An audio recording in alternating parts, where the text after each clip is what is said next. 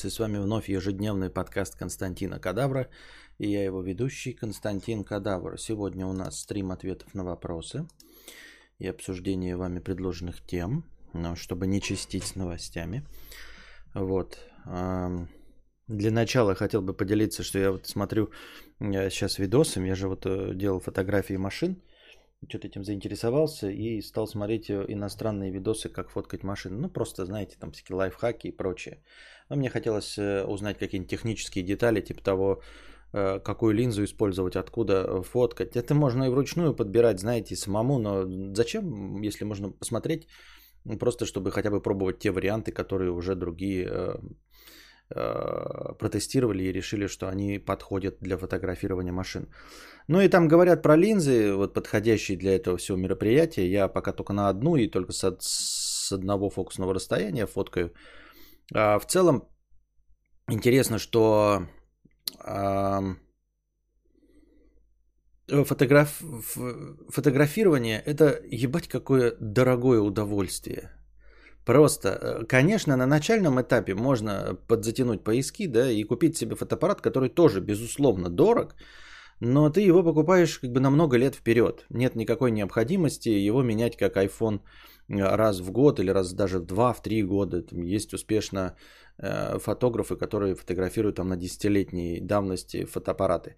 Э, естественно, с новыми изобретениями, новыми фишками, там быстрее автофокус, там какие-то новые технологии, но в целом, в принципе, какие-нибудь там 18-24 Э, мегапикселя фотографии, этого вполне достаточно, если только вы не конченый э, Xiaomi фотограф, у которого нужно 256 мегапикселей, и, и вы думаете, что это качество. Ну, мы все это знаем.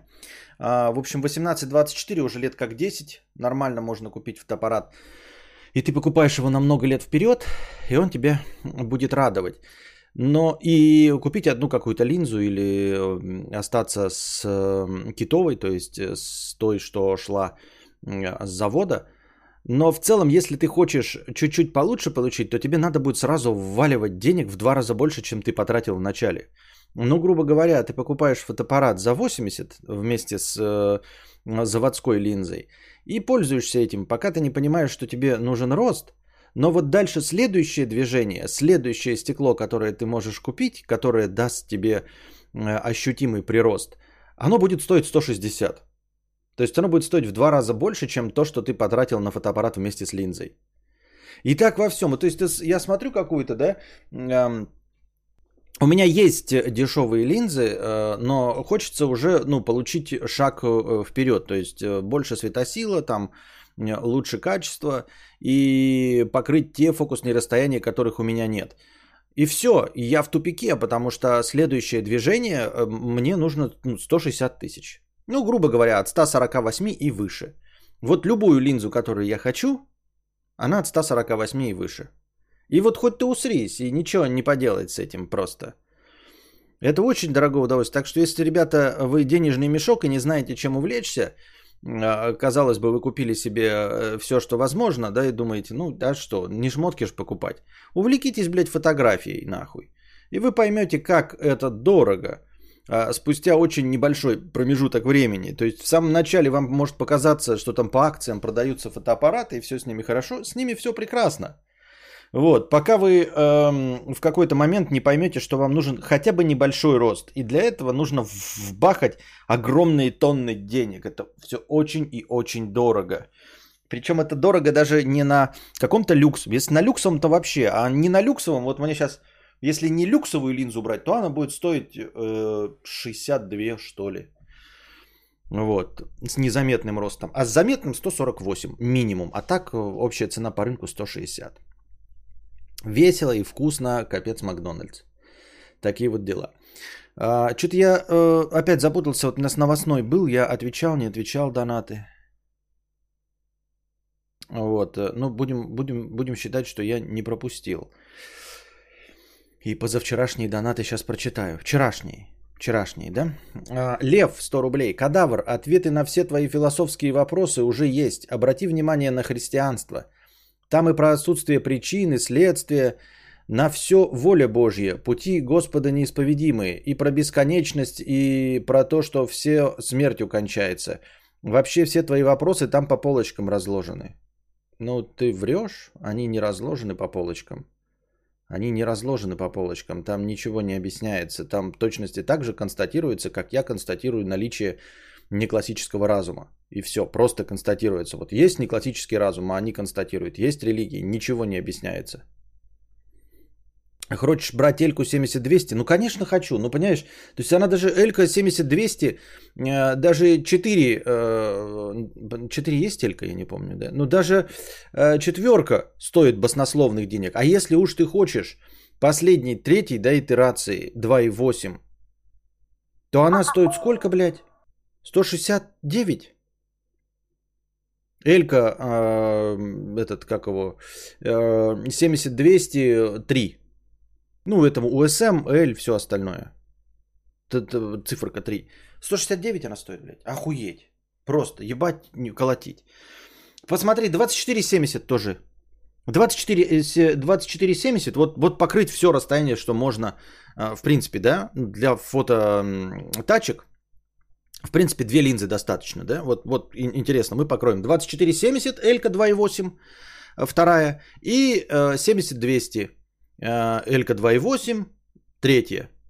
Все, блядь, 320 тысяч вынь да положь. 320 тысяч вынь да положь, чтобы просто покрыть фокусное расстояние от 24 до 200.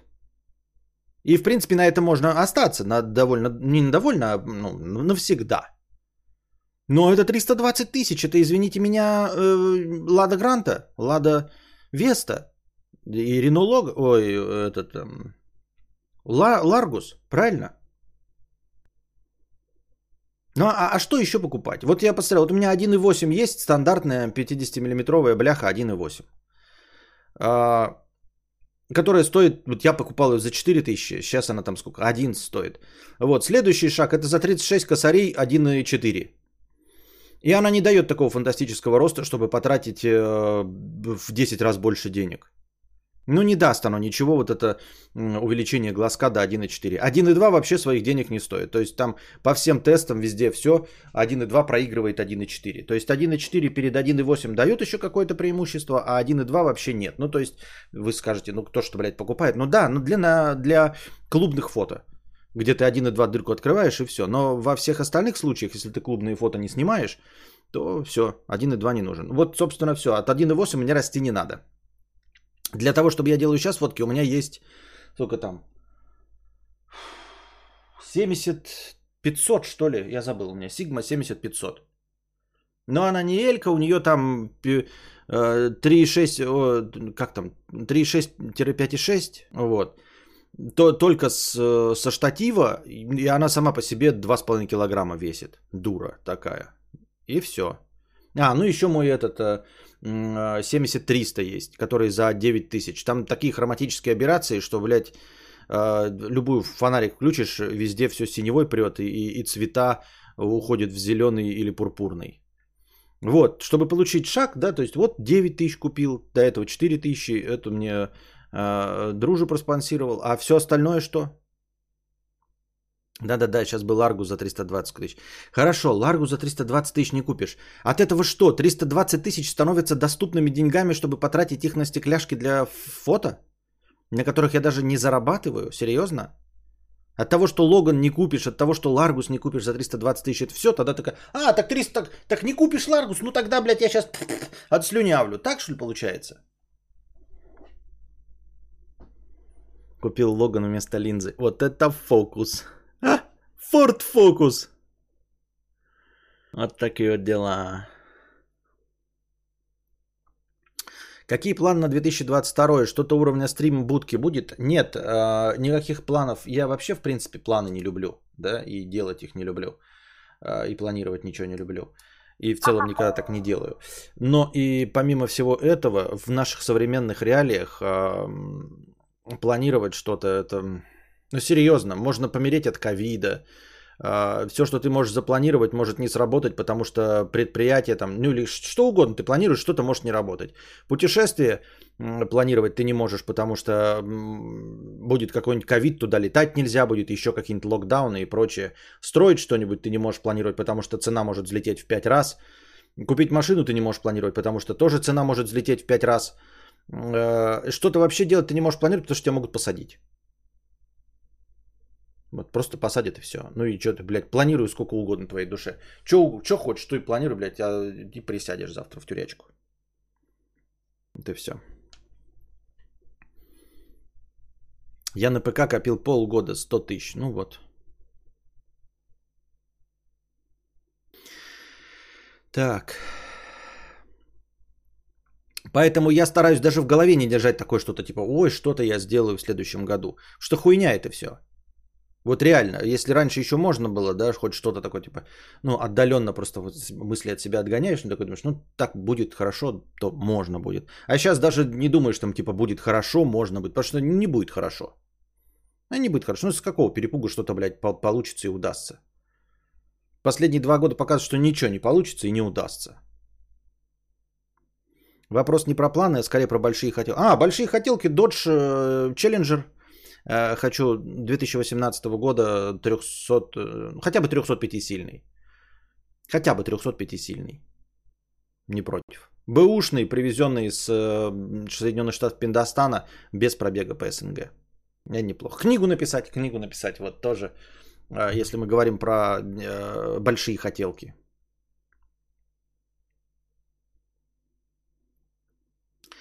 Я слышала фразу «диктор не в телевизоре», которая означала, что наше сознание – это не наши мысли.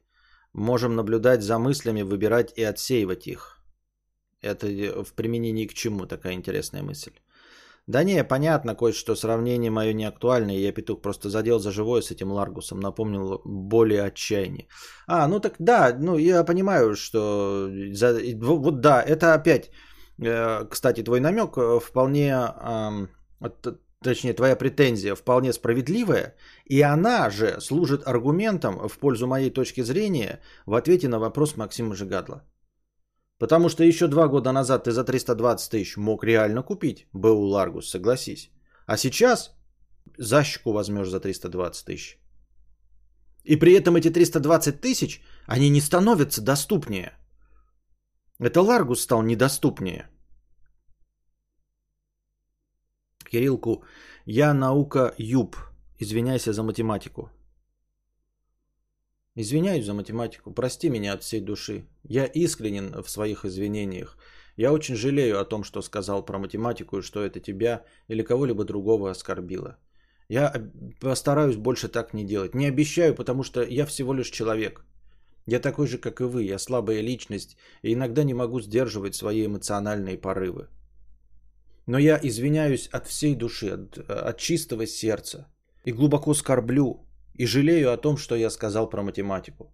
Также совершенно искренне, от всего сердца, я извиняюсь перед всеми программистами. Я не хотел.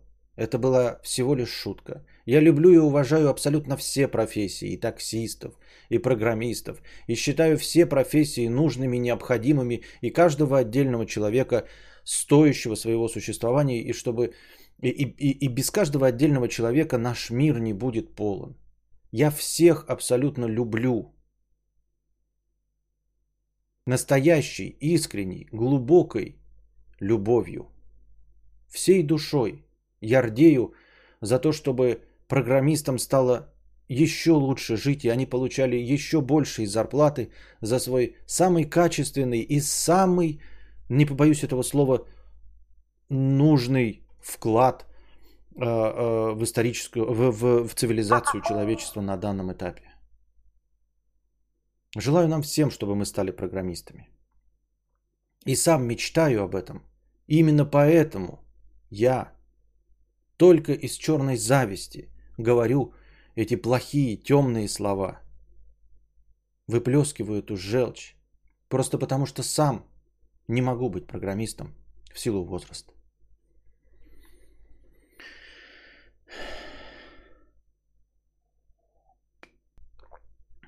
Уроки извинений на канале Константина Кадавра.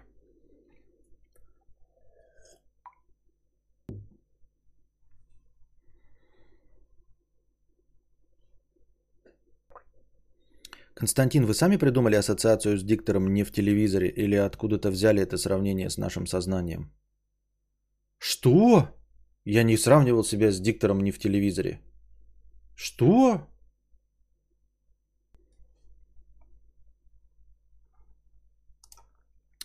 Ну, пленочные фотографии действительно тема. Лучший способ отпечатать реальность и прослыть тупым говноедом. Константин, завтра премьера Челопука. Планируешь ли пойти в кинотеатр? Нет, а он разве не будет сразу в каком-то э, сервисе Disney Plus или что-то там в этом роде?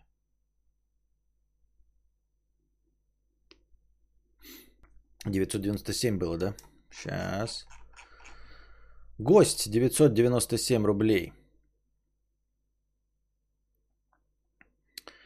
Внеочередной донат и простыня текста. Привет, Костя.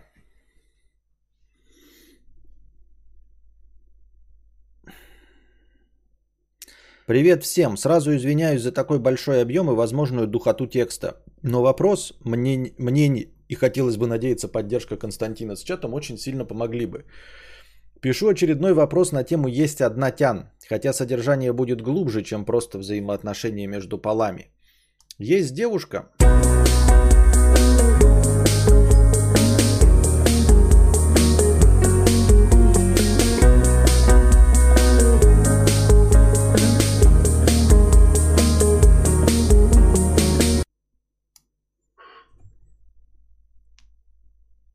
Спасибо большое, Сержио на Месси. 5000 рублей. Вот это подгон. Спасибо большое, Серджио на Месси. Спасибо тебе, Кадавр. Бывай здоров и богатей за проезд, в общем. Спасибо большое, Серджио на Месси. Ты очень порадовал старика своим хорошим и большим донатом. Спасибо, спасибо тебе. Приходи еще. Я рад, что тебе нравится. Особенно, когда есть такой отклик. Спасибо большое.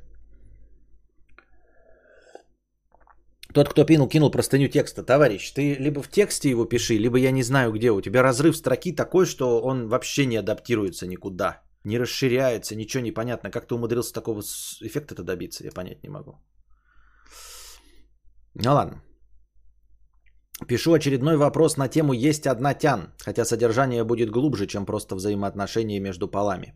Есть девушка, с которой я уже почти уже полтора года в статусе отношений.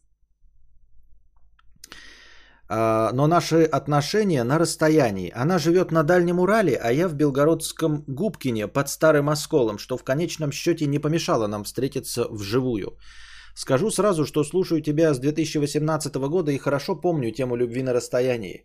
Твой рассказ о том, что при таком варианте вы с девушкой видитесь чаще и можете хоть целый день проводить вместе, а плотские утехи удовлетворять на камеру вместе – дал повод поверить в этот вид отношений как самый оптимальный и лучший на какое-то первое время. Ну да, но я же все время адаптирую свои точки зрения. Я ж не, не, не сторонник на самом деле. Я таким образом защищал и говорил о возможности отношений на расстоянии. Но в целом отношения на расстоянии не очень хороши.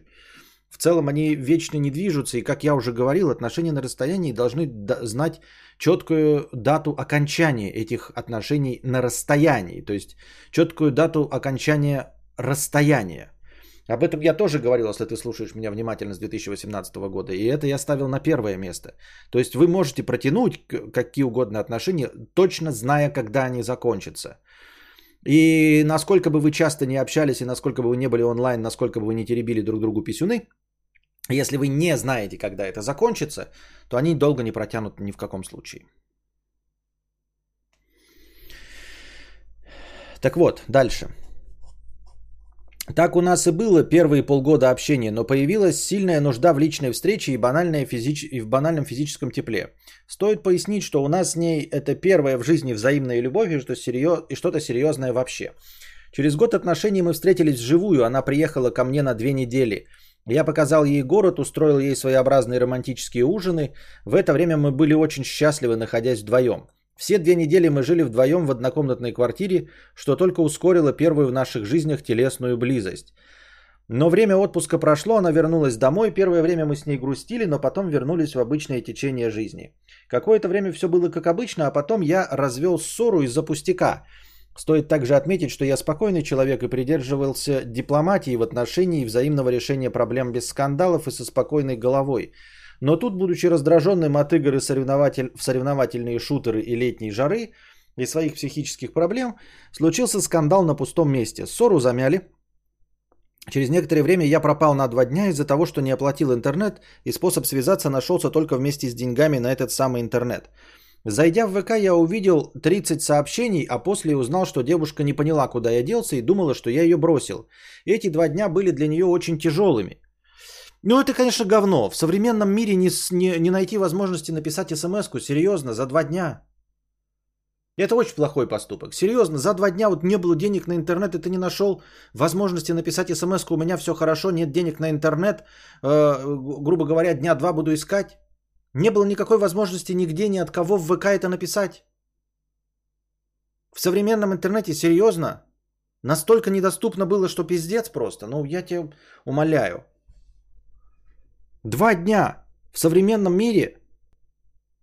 И она сделала правильные абсолютно выводы. Два дня можно пропасть, если ты попал в аварию и тебя в больницу увезли. Или с ковидом ты слег и ты не, не можешь. Реально у тебя отобрали телефон. Во всех остальных случаях, ну бля, Сообщения в современном мире. Миллиарды разных способов отправить. СМСки, блядь, ММСки, мессенджеры, телефоны, интернет-кафе, блядь, что угодно.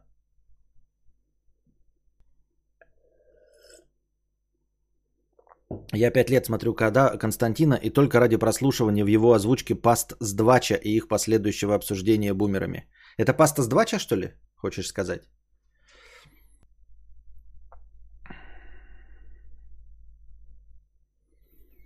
В конце концов я объяснил, что к чему и все улеглось. Потом было еще несколько ссор, в то время я слезал с антидепрессантов и бросал курить, от чего, все еще боль, э, от чего был еще более раздражительным, чем могло бы. Так прошло два месяца до начала октября этого года. Мы успокоились, стали заниматься своими бытовыми делами и работой. Но через месяц такой идиллии она предложила расстаться.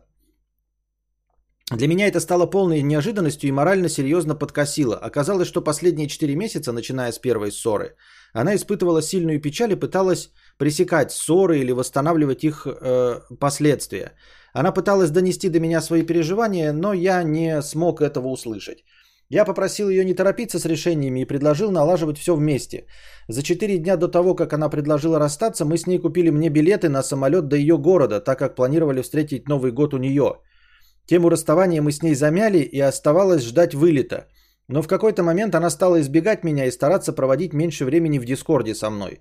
До вылета остается неделя. Я спросил, что случилось и почему она меня избегает.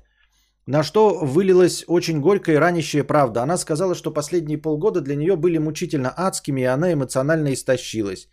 Поведала, что часто думала о наших отношениях и не видит меня в качестве второй половины – но для нее я по-прежнему остаюсь одним из самых важных людей в ее жизни. Добивающими в ее словах был факт принятия несостоятельности наших отношений, что у нее пропали те чувства, которые делали меня молодым человеком, кавалером мужем в ее глазах, что эта поездка будет прощальной церемонией между нами. В тот промежуток между ее предложением и ее правдой я начал меняться и взрослеть в эмоциональном плане и очень сильно изменился в лучшую сторону за это время. Но эта правда была слишком нереальной и дикой для меня и остается таковой до сих пор, так как прошло всего пару дней. Я пишу это сообщение тебе, Константин, э, так как ты играешь роль наставника в моей жизни, помогающего своими мыслями. Говоря о себе, мне 20, я дикий интроверт, у меня официально диагностировано шизоидное расстройство личности, не могу нормально общаться с людьми, и мне панически страшно находиться в обществе. Последних своих оставшихся друзей я встречал год назад и со всеми разосрался. К новым людям я очень придирчив и не вижу смысла знакомиться с кем-то. О чем сильно жалею, хотел бы избавиться от такой черты. Если важна какая внешность, то внешность чуть выше среднего, хоть и был весом под центнер. Говоря о девушке, хочу подчеркнуть, что она действительно, если и не одна единственная такая на этой планете, то таких людей очень трудно встретить, особенно в любовном плане. Ей 19, в ней нет никаких понтов или претензий на что-то. Она не пытается строить из себя кого-то другого и значимого в чужих глазах. Это человек, который с детства, когда смотрят, смотрят мультики, сразу перешел во взрослую жизнь с ее тягостями. При этом в ней нет той подростковой гнильцы, которая остается очень многих людей лет 19-27. Она просто живет и просто думает о работе, близких и питомцах. Довольно простой человек с очень красивой внешней внешностью худой, но стройной, высокой девочки. А, такого человека действительно трудно найти. А где искать и подавно неизвестно. Я с ней познакомился по чистой случайности. Она переживала тяжелый период своей жизни и искала кого-то из парней, разместив анкету на дайвинчике а, на нахождение первого адекватного человека и согласился сыграть в пуб глайд с моим лучшим другом, с которым мы всегда сидели в Дискорде. С этим другом я из-за нее и посрался – но не потому, что претендовал на нее, а потому, что ей нравилось общаться со мной. А он начинал злиться из-за этого и вести себя как крайняя стадия залупы друга. Он признался ей в любви, но она не ответила симпатией, испугавшись его истории предыдущих трагичных отношений – которые также не возымели взаимности. В общем, я с ней познакомился случайно, можно сказать, выиграл в лотерею шизоидов, и за время нашего общения она стала моим единственным другом, единственным близким человеком и девушкой в одном лице. Она давала мне мотивацию и цель в жизни, ради которой я стал обучаться программированию, чтобы хоть как-то не контактировать с кем-то и заниматься только предметной частью в работе. И начал худеть, сбросив 15 килограмм за полгода – я не представлял дальнейшего 10 лет жизни без нее, потому что было страшно представить. И теперь же она предложила разойтись, провести максимально приятные последние три недели в роли любовников, после чего остаться друзьями. Остаться друзьями и продолжить общение на какое-то время необходимое для нас обоих, так как за полтора года мы сильно друг к другу привязались, и резко расстаться не сможем. И казалось бы, вроде все нормально, просто не сможем с ней заниматься плотскими утехами, но для меня это стало смертью моих надежд и уверенности в будущем. А мир вокруг, и так не блиставший красками, из-за чего приходилось сидеть на антидепрессантах, стал полностью серым. Она не будет искать кого-то другого э, год-два, и я смогу быть также с ней полгода, после чего она еще на полгода отправится на курсы подготовки кино, так, где и попросту не будет времени на общение. Таким образом, я останусь без нее еще и без э, кого-либо другого, кто мог бы заменить ее в общении. Отпустить я Отпустить ее буду не в состоянии ближайшие два месяца, а возможно и год. И при этом буду совсем один, без общения, что у меня когда-то уже было, и возвращаться к этому банально, банально страшно. Перспектива жить в течение полугода без общения с кем-то близким, и возможно с кем-то вообще, меня дико пугает. Жизнь начала налаживаться и резко разрушилась. Э, оставаться с ней в качестве друга я с ней долго не смогу, так как рано или поздно появится кто-то, с кем я ее видеть не смогу, и ее просто не будет хватать времени на меня. Конечно, я могу попробовать найти любовь и пытаться начать с ней строить дальнейшую жизнь, но такой, как та, с кем я расстаюсь, я уже вряд ли найду. Но это спорное очень утверждение, слишком много текста, э, совершенно лишней для нас информации. А, это спорное утверждение, что ты не найдешь э, такую или не то чтобы лучше, а более подходящую для тебя никогда. Ну нет, так не бывает. Так не бывает. Ну, типа, ты можешь э, постараться специально никогда не найти женщину более подходящую, лучше для тебя. Ты можешь постараться и действительно добиться в этом успеха. Очень многие люди добиваются успеха в том, чтобы не найти лучший вариант. Но в целом э, лучший вариант всегда находится. А лучший он просто потому, что ты в него влюбляешься. То есть любая женщина станет лучше, когда ты в нее влюбишься. И сейчас она для тебя лучшая, потому что ты в нее влюблен. То есть ее любишь. Если ты ее разлюбишь, она перестанет быть лучшей, потому что у каждого из нас есть достоинства и недостатки. Ее достоинства и недостатки, они не объективны. Они для тебя достоинства и недостатки. И все. Нет никакой объективной реальности. Ты сейчас считаешь ее лучшей, потому что ты сейчас на данный момент ее любишь. Как только ты полюбишь другую, то то, что ты считал у этой недостатками или вообще считал недостатками, вдруг станет достоинствами. А, и свободную в поиске э, э, и места, где я буду кого-то искать. Стоит сказать, что она предложила мне посмотреть со мной тех, кто есть в Тиндере или на других онлайн-площадках. Я пытался убедить ее дать мне второй шанс и даже написал две страницы текста о том, как какую грусть и печаль она чувствовала, о том, что я теперь знаю, чего ей не хватает и хочу дать ей теплоту, но она отказывалась со словами о том, что если она уже не чувствует что-то, то уже ничего не будет. Если она говорит, что уже не чувствует чего-то, то этого уже и не будет. Тут не вернуть уже. Э, и мне так кажется, если она правду говорит, то все.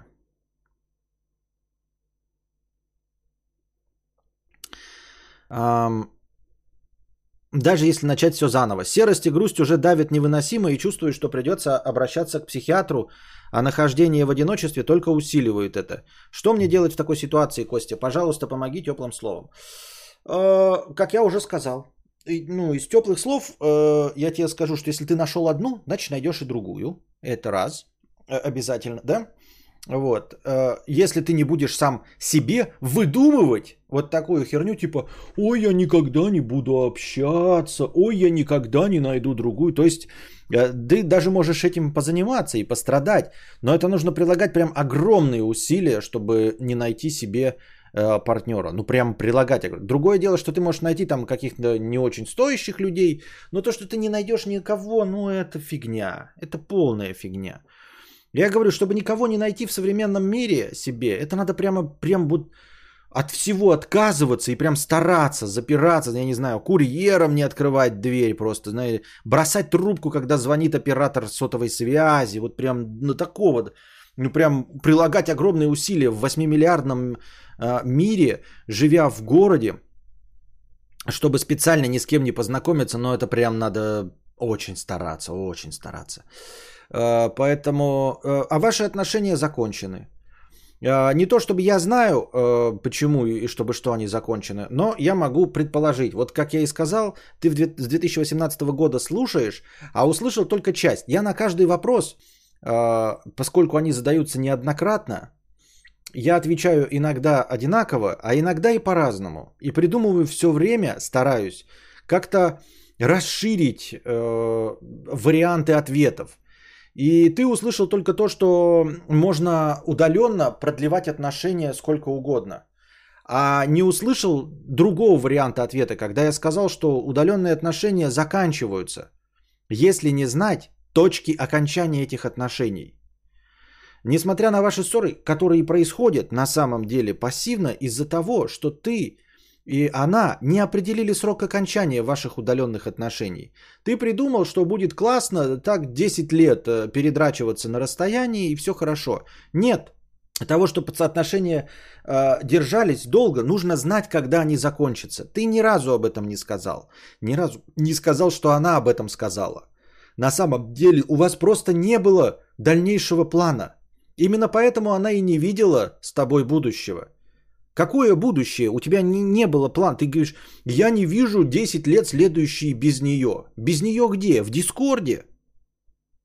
Вот с такими поездками? Нет, план должен быть до, э, я не знаю, сентября 2023 года я должен накопить на первый взнос на ипотеку, и ты ко мне приедешь. И вы вместе открываете календарик и зачеркиваете дни до сентября 2023 года. За полгода начинаете покупать ей билеты. Она придумывает, как перевести вещи. Выбирает транспортную компанию, в которую э, отправит в, в свои чемоданы. Вот, и ты накапливаешь деньги, берешь эту квартиру в ипотеку или там, я не знаю, снимаешь что-то. И к 2023 году она к тебе приезжает. Я специально поставил такой дальний срок, да, то есть, но он реалистичный и он окончательный. А у вас не было плана дальнейшего. Она и не видит с тобой будущего, потому что ты и не предлагаешь. Ты и сейчас говоришь, я хочу попробовать, я э, стал лучше, я готов подарить ей теплоту. Какую теплоту ты готов подарить? Где ты стал лучше? Единственное, что тебе можно сделать, да, попытаться, ну сейчас уже нет, сейчас уже поздно, но вообще единственный вариант, который был, это сказать, ты переезжаешь ко мне. Все, или я переезжаю к тебе. Но лучше, конечно, ты переезжаешь ко мне. Ну, потому что как-то переезжать к ней не, не очень. По старым сексистским принципам. Все. Ты должен, э, ну не должен, никто никому ничего не должен. И я вас вполне возможно, что абсолютно не прав. Но ты э, говоришь, типа, окончание даты, вот, ну, типа, э, решение мужское. Ты переезжаешь ко мне прямо сейчас. Все. Ну, там, в течение месяца я сейчас снимаю, и ты переезжаешь ко мне.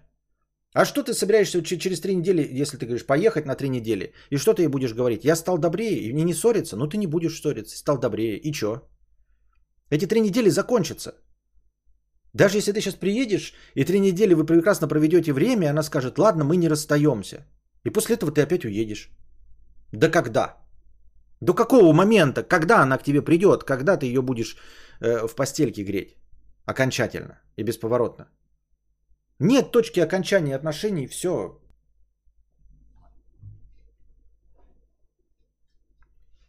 Вот и все.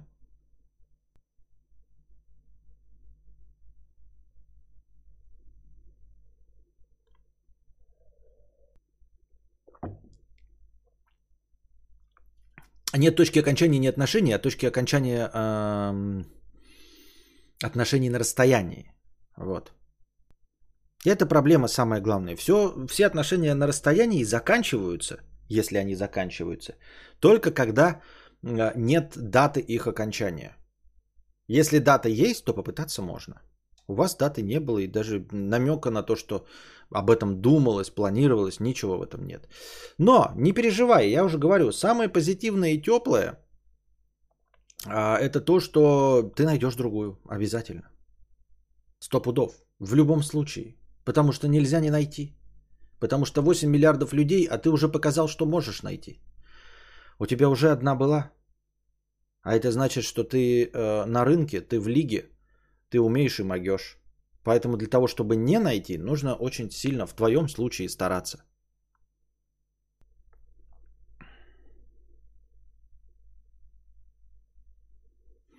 Вон бледовой побоище пишет, э, а самое стрёмное, что можно сделать, продолжать с ней общаться. Обращайся к психотерапевту с норм отзывами, спроси у знакомых. Только частный, не государственный, плати сам, не по ОМС.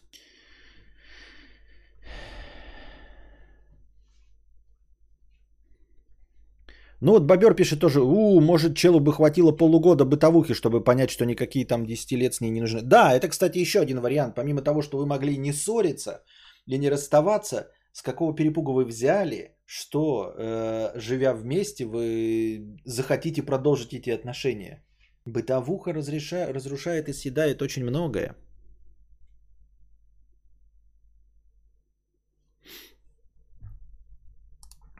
Такие дела.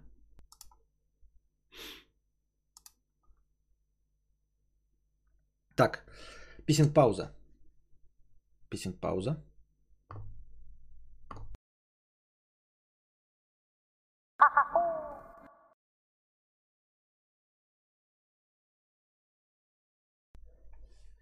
Итак, продолжаем. Так.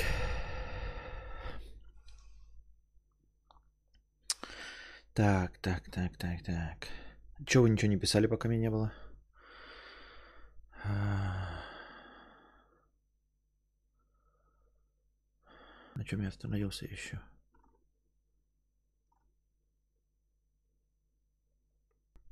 Андрей...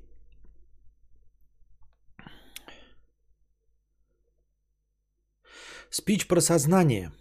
Трудная проблема сознания и кваля. Кваля. Не знаю, что это. Одна из главных современных проблем – Никто ни хера не доказал. Куча гипотез. Можно брать по себе. Понравился тейк Шрёдингера. Для нас желтый цвет – это свет с длиной волны 590 нанометров.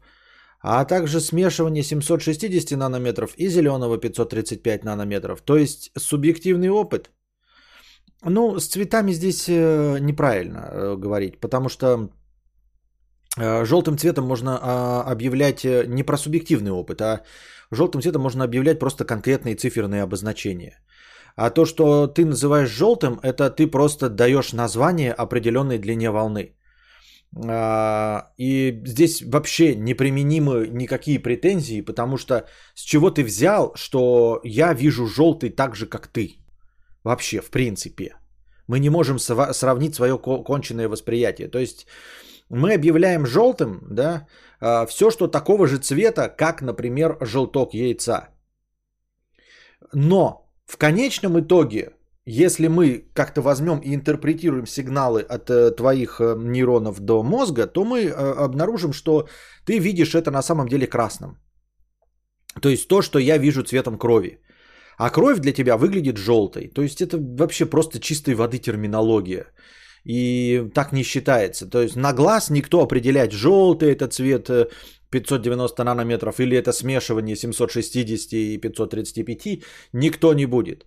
Желтый это вот э, э, определенный циферками цвет. А то, что как ты это видишь, отличаешь ли ты эти цвета, может ты видишь это как кроваво-красный, может ты путаешь желтый с зеленым или еще что-то. Это вообще совершенно никого не ебет и никакого отношения к науке не имеет, я считаю.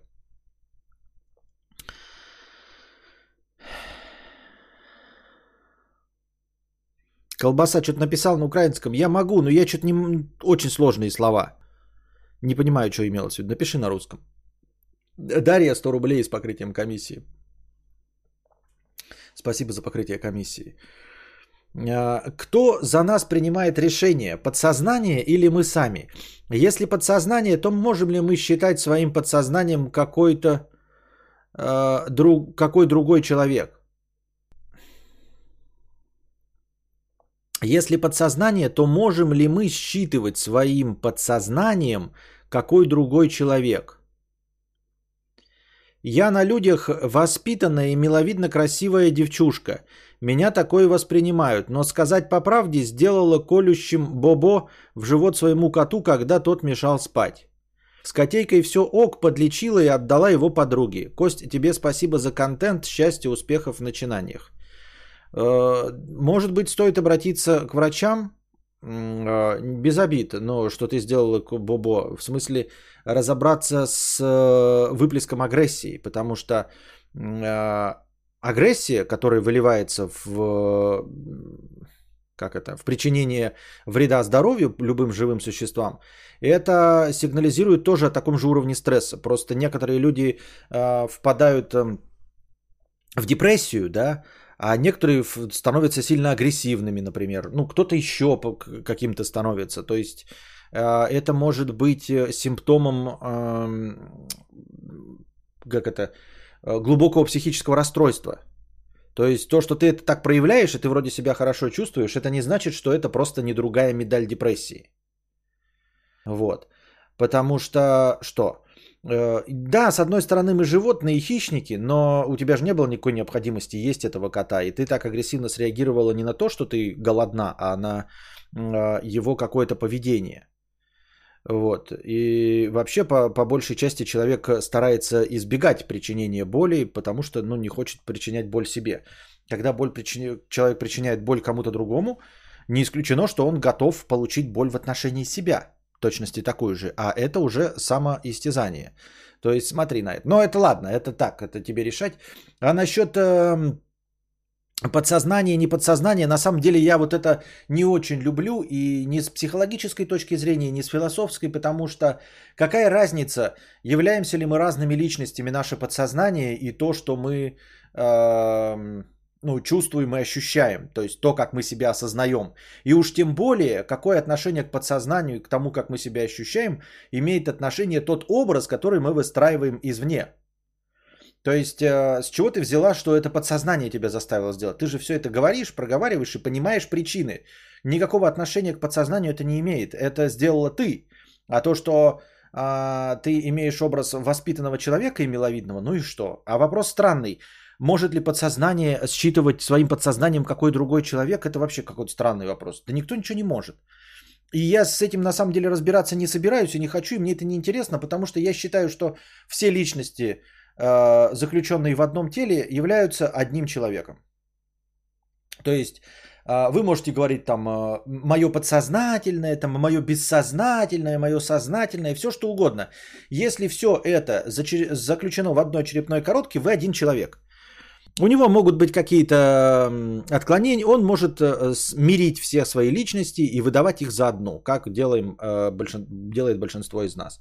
Вы можете не мириться, и эм, реально на серьезных щах и на голубом глазу говорить, что вот я не знаю, как так получилось, мое бессознательное это совершило, а я не хотел. Вы можете вообще впасть в какую-то там э, фрустрацию и э, расщепиться на разные личности, как в фильме «Сплит», ну и во всех остальных этих бойцовских клубах. Э, хотя некоторые считают, что это выдумка.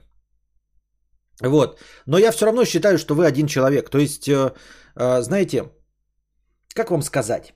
Вот есть э, там же самый известный случай про расщепление личности. Я вот опять забыл, как его зовут, вы сейчас мне напишите. Постоянная рубрика «Вспомни за кадавра». Победитель, как всегда, получает фирменное «Нихуя». Внимание на чат. А, вы сейчас мне напишите. Э, там штука была в чем? Что преступление совершила одна э, из расщепленных личностей, вот, а человек, который находился в этом теле вот непосредственно во время суда, он якобы это другая личность, и она не совершала это преступление. А, и на этом основании он получил, э, ну, он на самом деле э, в психушку его, Билли Миллиган, да, на самом деле его в психушку присадили, но в целом посчитали невиноватым конкретно. Но я считаю, что э, поскольку в тюрьму сажают не ментальное, не подсознательное, а физическое тело, то все равно сколько личностей у тебя находится в твоем теле. Я понимаю, может быть, каким-то твоим личностям, которые полностью расщепились от тебя, это кажется несправедливым, но вы все сидите в одном теле. И в тюрьму сажают тело. Не личности сажают в тело, а, ой, не личности сажают в тюрьму, а именно тело. У всех абсолютно преступников сажают в тюрьму тело. Я подозреваю, что так будет до конца существования человечества. Не будет такого, что, знаете, тебе подключат какой-то, значит, этот там датчик, и твоя личность будет в клетке сидеть 12 э, лет, а ты будешь по свободе ходить, а та личность, которая совершила преступление, будет в клетке. Нет, всегда будут сажать тело. Поэтому не, не вне зависимости от того, сколько в Билли Миллигане личностей, э, сидеть будет Билли Миллиган тело. Вот. Справедливо это или нет, на самом деле это не настолько распространенная проблема, да, чтобы с ней на серьезных щах разбираться, кто там на самом деле виноват. Но и в любом случае, как и в случае с Билли Миллиганом, или как в любых других случаях, э, которые возможны по тайному окну, там игре в прятки или бойцовском клубе, в любом случае, если будет доказано расщепление личности, то это психиатрическое заболевание, и человека в любом случае садят э, в психиатрическую лечебницу, чтобы он не причинял вреда. То есть та личность, которая э, у него кровожадная, чтобы она э, не причиняла вреда. В любом случае, это практически тюремное заключение, просто немножко с другим знаком, чтобы остальным личностям было легче. Но, подытоживая, все равно сидит тело Билли Миллигана. То есть какая разница, ну нет, большая, конечно, разница сидеть в психиатрической лечебнице или в тюрьме, но в целом э, те личности, которые были не виноваты, они либо сидели бы в тюрьме вместе с телом Билла, Билли Миллигана, но сейчас они вместо тюрьмы сидят в психиатрической лечебнице вместе с телом Билли Миллигана. Все равно они вместе с телом находятся. Нет такого, что э, ой, мы поняли, у тебя расщепление личности, поэтому в психушку посадим только кровожадного Джека, который у тебя был, а всех остальных 12 личностей мы отпустим вместе с телом Билли Миллигана. Нет, все равно сидит тело. Я так думаю, мне так кажется. Поэтому, э, поэтому, это я сейчас издалека так, я не хочу разбираться, э, э, как, какая из твоих личностей это совершила. В конечном итоге это совершила ты. Вот. Э, с котом все в порядке, ты правильно сделала, что залечила и избавилась от него, да, но проблема не решена сама по себе. Ты избавилась от результатов. Ну, в смысле, не это, исправила то, что сделала, но саму причину ты не порешала. А ответа на вопрос э, про подсознательно, не подсознательно, я это не шарю, не хочу. Какая разница? Подсознательное это заставило мне плюнуть в лицо человеку, или я э, осознавал, когда плевал в лицо человеку. Мне все равно разобьют после этого ебало. Сижу я с разбитым ебалом, и какая разница, что я э, оправдываюсь тем, что это сделала подсознательное. Анастасия Хидео стала спонсором. Добро пожаловать спонсоры в зеленые ники чата. Благодаря вам, зеленые ники чата и спонсоры, каждый день есть полторы тысячи хорошего настроения. Спасибо вам большое, Анастасия. И всем остальным зеленым никам, которых вот вообще нет.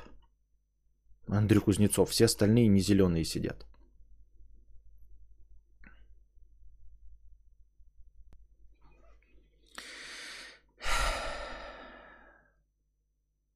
Сова 500 рублей с покрытием комиссии. Предлагаю ознакомиться с тройной спиралью Эриксона в целях просвещения. Слушал, слышал, что эту технику гипноза используют цыгане. Вот неплохая статья на эту тему. Тройная спираль Милтона Эриксона. Ну, я запишу себе. Но сейчас-то что с этим делать? Сейчас-то мне куда это? Чтобы что? Пам-пам-пам-парам-пам-пам.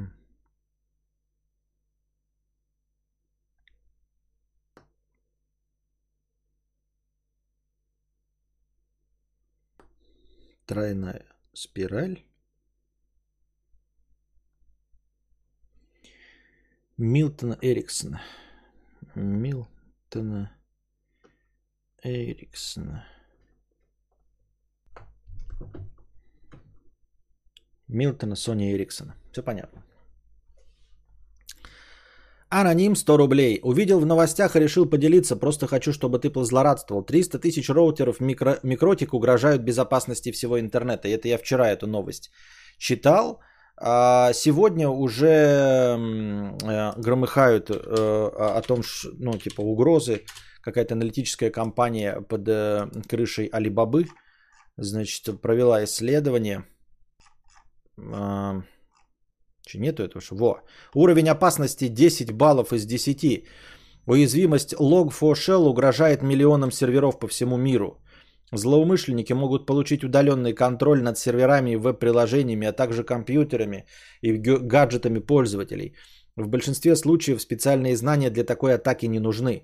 9 декабря служба облачной безопасности компании Alibaba обнародовала уязвимость нулевого дня в библиотеке журнала журналирования Log4j э, для языка программирования Java. Главное, что здесь ничего не пишется про микротик, да, а вчерашняя вот статья вот на 3D News, просто э, на самом деле уязвимость-то та же самая. Вот я сейчас смотрю, эксплуатирующими уязвимость CVE 2018 14 847. Сейчас мы откроем этот, как здесь называется. А, нет, это другая уязвимость. Нет, просто мне показалось, что CVE. Видимо, у них просто нейминг одинаковый, поэтому. В общем, это не про микротики. Но в любом случае, а, вот опять какая-то новая уязвимость, которая угрожает нам всем. Ололо, пыщ-пыщ, упячка.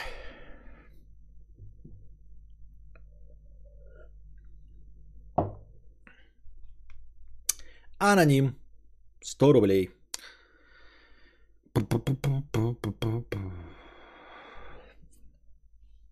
Дальше идет полити- политический вопрос от анонима за 100 рублей. Я его зачитывать не буду, но я не думаю. Думаю, что нет. Думаю, что нет. Нет. Нет. Нет. Кто-то 100 рублей с покрытием комиссии. Спасибо за покрытие комиссии. Есть очень занимательный видеоролик, в котором рассказывается о мировой интерпретации нашей Вселенной. Некоторые факты просто ошеломляют, и твои аргументы о неклассическом разуме по-иному начинают играть на фоне этой теории. Думаю, тебе понравится. Так, так, так, так, так, так, так. Ну, опять-таки, да, сейчас я скопирую ссылку и скину ее вам в чат, а вы проверите, ссылка на YouTube или нет. А то, знаете, есть фишечка, что как-то сейчас прям под э, ссылки на YouTube стилизуют э, вирусы и все остальное. Я ни на какие ссылки не нажимаю, поэтому скинул вам в чат. Жахните, проверьте, это действительно ссылка на YouTube видеоролик. И что там вообще написано? Как называется YouTube видеоролик? Стоит ли мне это копировать себе? Смотрю тебя со времен рекламы на стене Мэдисона. Мне очень нравятся новостные блоки. Смотрю с отставанием. Решила дождаться онлайна, чтобы подписаться. Твое приветствие это просто разряд молнии в сердце. Я рад, что вам понравилось. Приходите еще на информационные блоки. Ну, в общем-то, и вы стали спонсором. Это прекрасно.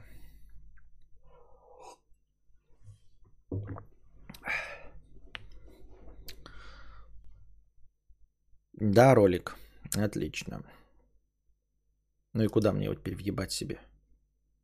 Представьте бесконечную во всех направлениях. Так. Ой-ой-ой. Ой-ой-ой. Все сломалось. Пам-пам-пам-парам-пам-пам. А что? А как Представьте это бесконечную во всех а направлениях. Что это такое? 42 минуты.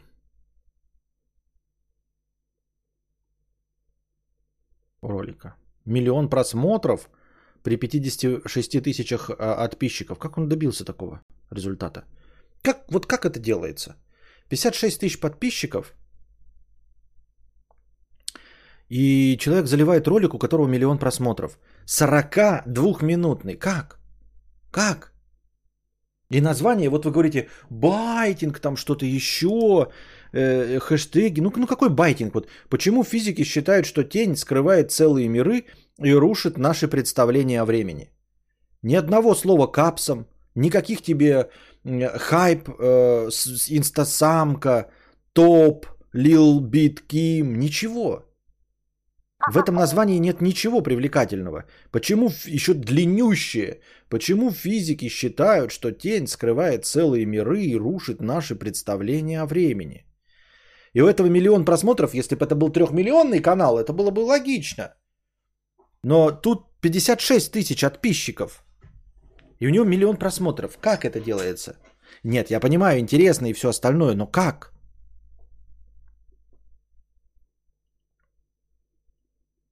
И 7 с лишним тысяч комментариев.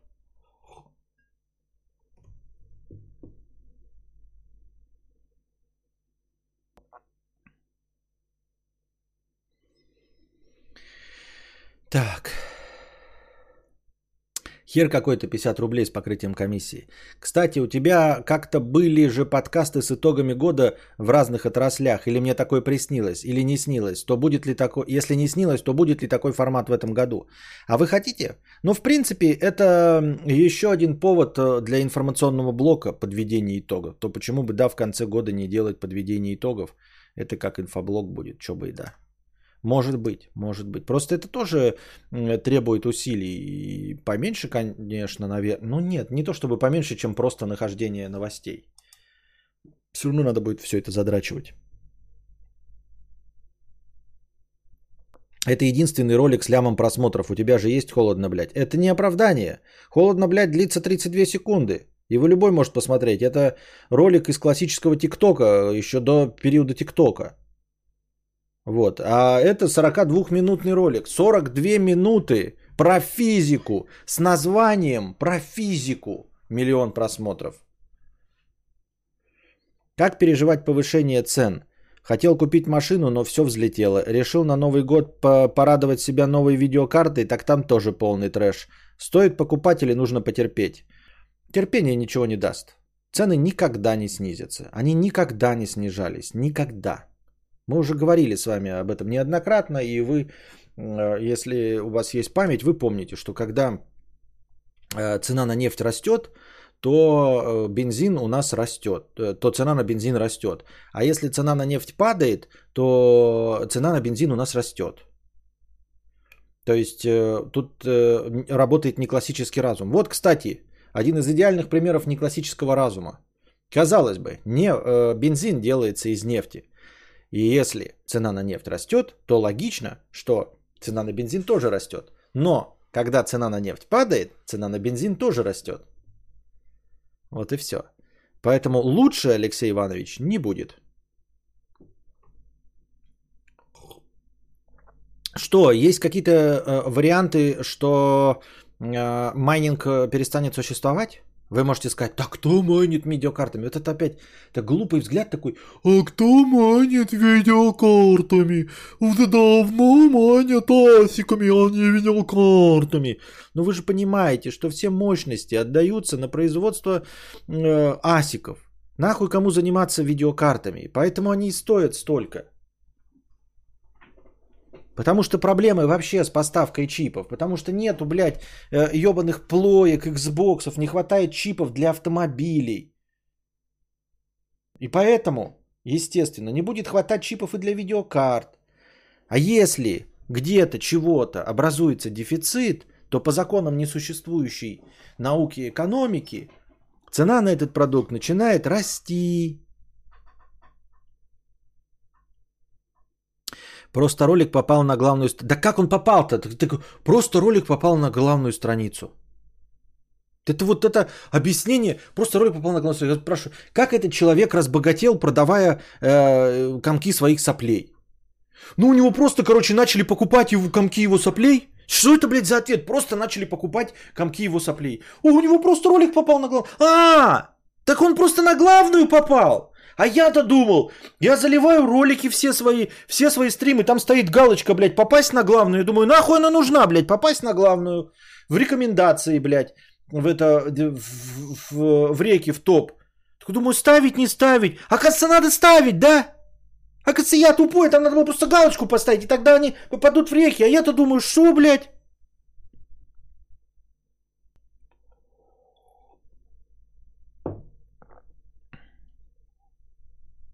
Наполнение контента Али имеет смысл. Количество его подписчиков говорит лишь о том, что на Земле намного больше животных, чем думаем мы.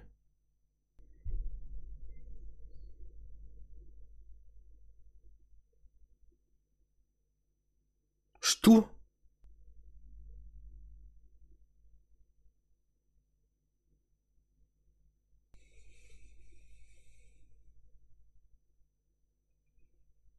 Какой-то позор.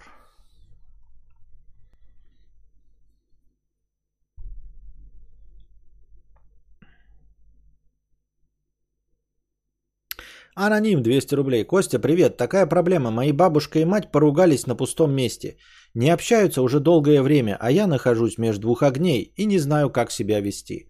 Слушаю нытье с обеих сторон о том, как их все бросили. Не понимаю, что мне нужно делать. Посоветуй мудреца хорошего стрима. Ничего не делать. Продолжать ничего не делать и слушать нытье с обоих сторон. И э, не влезать в их конфликт. Просто слушать и все. Те, кто первые заметили тренд и начали снимать по этой тематике, набирают просмотры. Сейчас актуальны короткие ролики шорт. А 16 сентября была актуальна физика 42 минут, да, я правильно понимаю? То есть все, кто хуярили про физику э, длинные часовые ролики, все попадали в рекомендации. Я правильно понимаю, Шерхан? И ты один такой умный до этого дошел, да? А что ж не сделал миллионник блог? Что ж ты мне не написал? Что Константин, ебать, там все ролики со словом физика выстреливают в сентябре. Хуярь лекцию по физике. На 42 минуты. Какие ваших отношений? Да-да-да-да-да. Чтобы ваших отношений.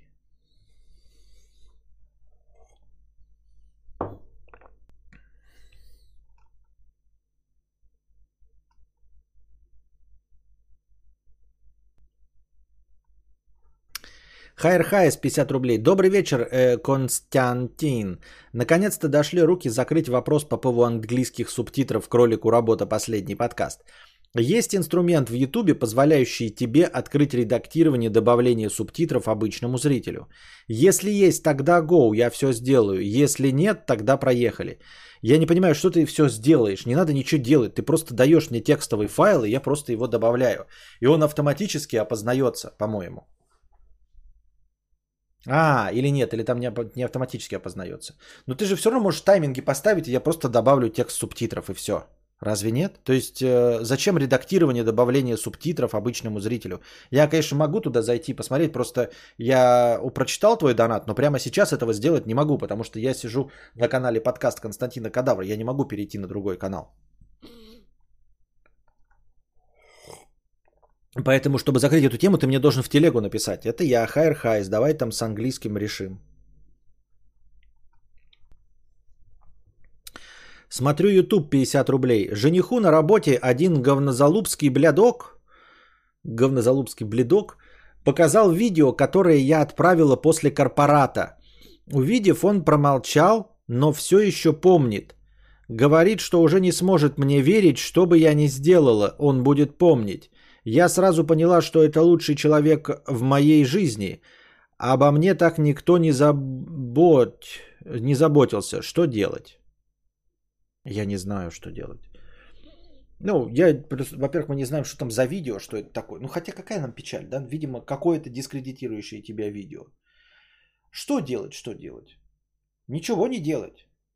Зачем ты отправляла видео? Ну, типа, нет, я, конечно, это токсично. Говорить, что чего-то не надо было делать, или я же говорил. Но, по сути, сейчас я делать не знаю что. На будущее не снимать видео, Э, и не присылать его коллегам по работе. Вот, не снимать такие видео, никакие видео не снимать и никому не доверять, никаким коллегам по работе, никаким мужикам, никому. Это чтобы следующего хорошего молодого человека не потерять. И все. А сейчас что с этим делать, я понятия не имею. И что это за хороший молодой человек, если ты отсылаешь какие-то видео каким-то коллегам по работе? Значит, не, не настолько он хорош был в твоих глазах? Или что? Или почему?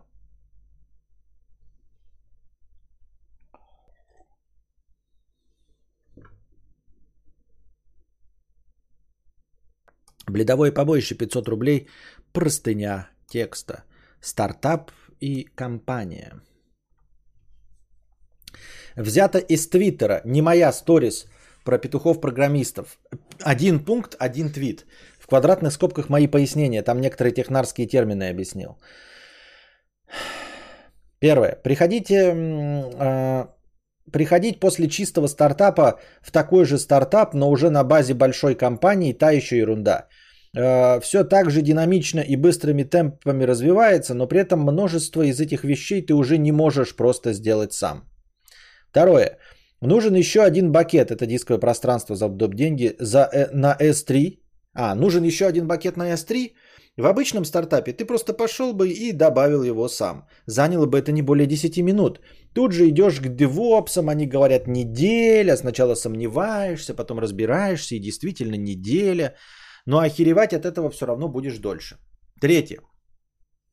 Но тебе нужно, чтобы эту неделю оно работало, ведь на днях презентация клиентам. И тогда ты совещаешься с тем лидом и делаешь временный костыль. Все готово, он вмержен, опубликован, но работает он только локально. Нужно попросить девопсов, чтобы они включили одну переменную окружение в диплой. А они отвечают, нет, мы не будем тратить время на костыль, который придется выкинуть. И вот ты сидишь и думаешь, что, возможно, ты все же где-то в своей жизни свернул не туда, и не исключено, что лучше бы ты занимался преподаванием бальных танцев или переворачивал пингвинов. Вел подкасты на ютубе 7 лет. И проблема тут не в девопсах, проблема в процессах. Их частично нет, а если они есть, то доступ к ним, скорее всего, не у тебя. Нет кнопки задеплоить, опубликовать. Но ты не можешь пойти и сделать это руками. Ты и кнопку-то эту добавить не можешь, ибо это не в твоих компетенциях. Так вот, да, давайте здесь приостановимся. Я хотел сказать, я перед стримом еще об этом подумал. Я думаю, что давайте э, развивать нашу политику лояльности, мою, и терпимости. И с этих пор перестанем э, винить во всем программистов. Ну, то есть мы перестанем называть их просто так э, петухами, Анальники, да, анальники это потому, что не мы придумали, и потому что это не говорит об их э, компетенциях. Это просто э, придуманный Вероникой Степановой в качестве шутки можем. Но в целом так просто токсить в сторону программистов не будем. И я хочу и тоже желаю, чтобы вы э, на моем примере тоже переставали просто так э, ну, ненавидеть какую-нибудь группу людей. Я не ненавижу, ну, там, я не знаю, не принимать какую-то группу людей на основании профессии или чего бы то ни было. И, и просто так э, всех э, грести под одну гребенку и навешивать ярлыки. Постараемся этого э, избегать в будущем. Если я буду токсить в сторону программистов, просто так именно вопить, а не критически там что-нибудь замечать, то вы мне обращайте на это внимание и сами постарайтесь тоже такого избегать не в сторону программистов, а в сторону того, кого вы не любите. Просто так на пустом месте. А что в смысле мы так-то лучше не стали? Мы лучше стали. Мы, наше императорское величество лучше стало. Мир не изменяется, меняется наше отношение к миру. Ситуация не меняется, меняется ситуация к, э, к, к наше отношение к ситуации. Понимаешь? Я еду, и человек не включил поворотник. Я воплю, я, у меня поднимается давление, у меня вены на лбу вздуваются. А, человек никуда не денется. Поворотники также не будут включаться. Но я могу пропускать это мимо себя и быть спокойным, как дзен-буддист. Я стал лучше, и моя жизнь стала качественнее и приятнее, потому что я перестал это замечать. А поворотники не стали включаться. Вот, так же и здесь. Опять-таки, для юмора и фишечек мы, конечно, это не значит, что вы должны избегать этих тем, мы можем критически относиться, я имею в виду, не будем просто так токсить и говорить, что так просто программист-петух. Вот. Критически, конечно, можем. Так вот, эм, пока прочитав эти твиты, э, на самом деле это же просто ты жалу, ну, человек, который пишет в Твиттере, жалуется же просто на корпоративность. Ты жалуешься, опять кому я обращаюсь ты, человек жалуется на большую компанию. Он говорит, я пришел из маленького стартапа, где мы делали все руками, а пришел в стартап, который делает большая компания. И там уже все процессы выстроены, и я не могу ни в чем поучаствовать, и везде возникают бюрократические проволочки. Так это же абсолютно везде так. Пока ты делаешь табуретку сам, у тебя все хорошо. Ты сам находишь материалы, привозишь, сварил, там, э, зачистил все. Если ты хочешь изме- внести изменения в табуретку, например, делать ее другого цвета, то ты просто сам покупаешь другую краску и красишь табуретки в другой цвет.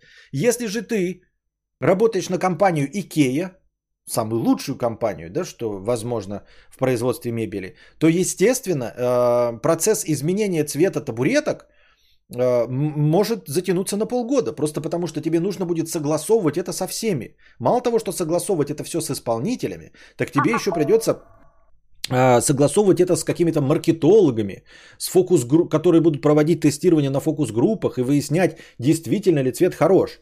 Хотя на самом деле это не имеет никакого значения, ты просто такой по вкусу, вот по вкусу вкусно, поменял цвет, и люди все равно будут покупать. Но в большой компании тебе так просто не, позволя... не позволят внести минимальные изменения, даже которые касаются только внешней оболочки и не внутреннего конструктива. Поэтому жалобы здесь на большой стартап – это ровно, вот прям буква букву в букву, жалобы на любую большую компанию, которая занимается чем угодно – а если особенно занимается тем, чем может заниматься маленькая? Ну, вообще это везде так, понимаете? Ну, понятное дело, что, скорее всего, автомобильная промышленность в этом плане лучше. Потому что ты тоже еще э, медленнее можешь внести конструктивные изменения в производство автомобилей, если вы это делаете втроем, нежели на заводе. Но во всех остальных вещах, везде так, любой там ты хлеб печешь, и ты не можешь просто так э, вкинуть э, в рецептуру. Это ты, когда печешь дома, ты можешь добавить щепотку кориандра у себя дома. А если ты работаешь на хлебзаводе, то ты не можешь добавить щепотку кориандра, потому что там стоят большие чаны. Они программируются специальными людьми. Ты пойдешь к этим людям, люди скажут, а согласовано это или нет, перепрограммирование чанов, чтобы там добавлялась щепотка кориандра. Специальные э, эти э, пищевые техники просчитают количество этого кориандра, чтобы оно было там вот как щепотка на булку хлеба. Потом пойдут к начальнику. Начальник скажет, «А с чего вы взяли, что это понравится людям. Проведут тестирование среди людей, нравится ли им этот новый рецепт хлеба. После того, как вот проведут тестирование, проанализируют результаты, директор подпишет, напишут э, э эти технологи пищевого производства, просчитают количество кориандра на большие объемы, Потом программисты э, напишут программ, этот, внесут изменения в рецептуру, и только потом у тебя выйдет хлеб. Такой же простой процесс, как приготовление хлеба, точности также и здесь программирование. Не понимаю, на что жалуется человек.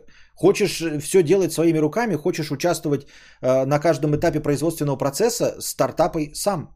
Или иди в маленький стартап, где ты действительно можешь пойти, э, я не знаю, вставить там какой-нибудь NAS, его подключить, и он у тебя будет работать ну, мне кажется, совершенно не, не, несправедливые какие-то претензии. То есть это про справедливые претензии, но к большому объему производства в абсолютно любой отрасли. И не к сожалению, а я думаю даже к счастью, эти бюрократические проволочки делают э, массовый продукт лучше. Именно массовый продукт.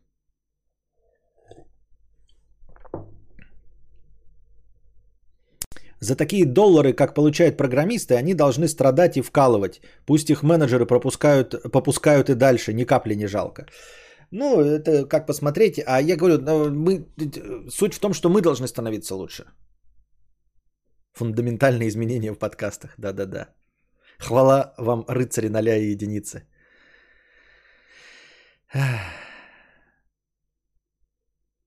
Не понял. Просто Вероника за счет одного программиста-клиента ходила с ним по ресторанам и оставила его без денег, довела до депрессии, хотела показать ему красивую жизнь. Не понял, не понял, не понял, не понял. Не улавливаю э, связи между тем, что она называет программистов анальниками, и тем, что она с кем-то ходила по ресторанам. Я, ну, это он на нее должен был обидеться или что? Почему она его... Она... Не понимаю вообще, не вижу связи.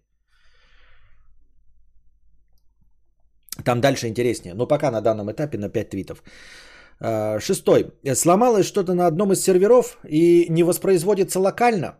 У вас еще нет сервиса, э, сервиса, собирающего логи, а у тебя все еще нет доступа к тому самому серверу. Ты сидишь, смотришь на код и воображаешь, что могло, что могло пойти не так именно на той виртуальной машине где-то за океаном. Седьмой. Ну вот ты вроде даже придумал, что могло пойти не так. Осталось лишь проверить. Не так быстро, приятель. Сначала не мешало бы получить не менее двух опрувов. А вас тут и есть только три человека, кто сможет нормально э, преревьюить конкретно эту логику, и один из них отошел. Восьмой твит. Спустя час ты все же собрал опрувы и уже хочешь нажать ту самую кнопку деплоя, но вдруг замечаешь, что сейчас на этом сервере коллеги запустили E2E тесты и тебе придется еще немного подождать, как минимум полчаса. Девятый. А настолько ли тебе важен этот фикс? А настолько ли важна твоя работа? Сидишь и в раздумьях дожидаешься того момента, когда наконец сможешь нажать ту злополучную кнопку деплоя. Десятый. Кстати, о кнопках. Ты вспоминаешь, что к концу спринта неплохо было бы доделать ту самую user story, где на UI есть только UI. Есть только одна кнопка, а вся остальная логика происходит на бэкэнде. Дизайнеры как раз вчера должны были сделать дизайн этой самой кнопкой. Одиннадцатый. Ты заходишь в таску и видишь, что дизайнер перенес сроки выполнения на два дня вперед. В голове удивленно раздается вопрос. А что так можно было? Ты связываешься с РМ, и он говорит, что да, у дизайнеров есть сложности с кнопкой, но сегодня он, они точ, он точно их допинает. Двенадцатый. Ты смотришь на процесс выполнения тестов, они все еще идут. Уже не менее 40 минут. Начинает подкрадываться чувство, что Е2Е тестов у вас больше, чем кода в самом приложении. Тринадцатый. С этими мыслями проходит один десяток минут, за ним другой. Ты успеваешь вспомнить, какими быстрыми шагами вы двигались в предыдущем стартапе и подумать над тем, как медленно движетесь сейчас. Душу терзают сомнения, рука тянется посмотреть вакансии. Ну так и работай э, с э, э, маленькими... Я не понимаю, тоже опять претензия, да? Э, к, к большим стартапам. Ну так работай в маленьких стартапах, где все бесплатно где э, вместо зарплаты тебе указывают у нас дружный коллектив, PlayStation 3 на ресепшене и э, бесплатный кофе и хорошее настроение у нас в офисе. Зато сам, блядь, деплоишь, блядь, без E2E тестов, без RM, без UI, без, блядь, кнопок, без дизайнеров, без опрувов, без нихуя. Будьте здрасте, пожалуйста, иди к нищеебам. Все сам делай. Семимильными шагами будете двигаться с зарплатой в 20 тысяч рублей. Зато бесплатный кофе, хорошее настроение и дружный коллектив. Или выбирай, блядь, сидеть 350 тысяч нахуй, но двигаться со скоростью черепахи. Наверное, чистить под ногтями Грайс во время стрима была не очень хорошей идеей.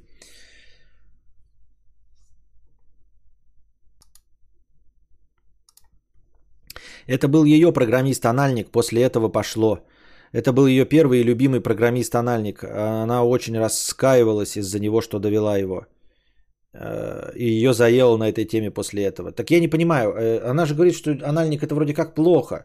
А почему она его, как она как психолог могла его довести? Как это вообще произошло? Что?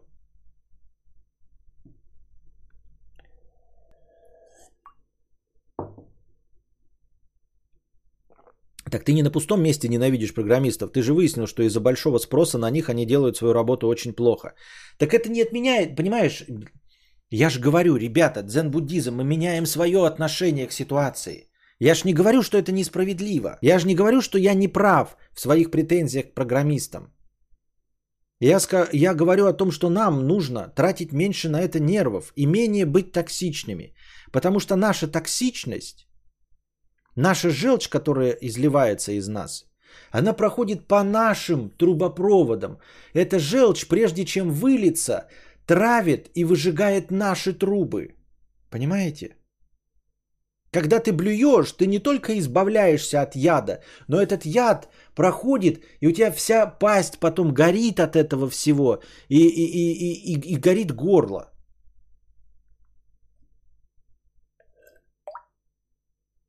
Бесплатные печеньки, как же без них? Да-да-да-да. Я просто не очень слежу за этими вакансиями программистов, поэтому могу о бесплатных печеньках не, не очень э, сильно помнить. А, 14. Но тут ты слышишь оповещение на телефоне. Пришла зарплата. Без задержек и напоминаний с твоей стороны. Вот-вот-вот-вот-вот о чем я и говорил. Ты выбираешь или в стартапе за печеньки, либо в большой компании. Без задержек и напоминаний с твоей стороны. И как-то потихонечку отпускает. Теперь ты уже думаешь, что может и не такая это все ерунда. И продолжаешь умиротворенно смотреть, как один за другим медленно падают Е2Е тесты. 15. Еще чуть-чуть, и я дойду до этапа, когда мне захочется такого кота распечатать и поставить на фон, чтобы он осторожно заглядывал в кадр на зум-созвонах. А то у нас у одной из девушек из QA, из QA невзначай на заднем фоне красуется такой. Как говорится, чем я хуже? Ну, как бы да, и пришел к выводу, вот и все. Да, пожаловался на корпоративную политику, а потом оказалось, что корпоративные зарплаты и стабильность выдачи этих зарплат гораздо важнее бесплатных печенек, доброго душевного коллектива, PlayStation 3 на ресепшене, хорошего настроения и дружного коллектива.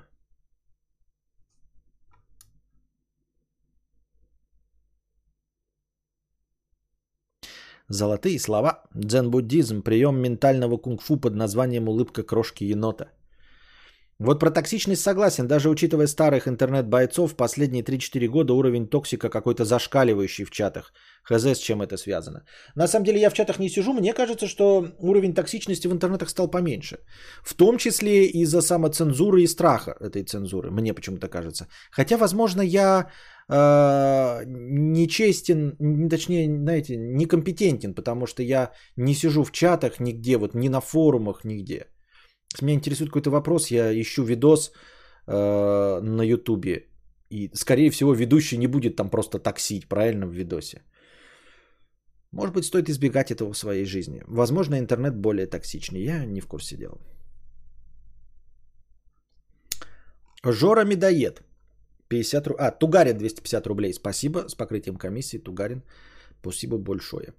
Жора Медоед 50 рублей. Вот что хуйня. Дружи открывает хот-дожную в Москве, уже потихоньку работает. А, посетил, покушал вкуснейший хот-дог. Даже Вована встретил около заведения и сфоткался. Казалось бы, успех, а радостью поделиться не с кем. Друзья не особо в теме. Вот поделился с вами, спасибо за внимание. Молодец, что поделился, а вообще в Инстаграме делаешь и хэштеги там вот эти 8956 hot dogs и э, отмечаешь Вована и всех остальных, и ты попадаешь там в какие-то ленты, если кто-то 8956 ищет, и то тебя запостят, так что инстаграмки же. Э, Вероника была тогда никому не нужна и неизвестна. Так э, никому не нужна и неизвестна, но почему она как психолог э, э, привела человека к депрессии, я понять не могу. Он был ее парой или что? Она его как женщина довела или как психолог?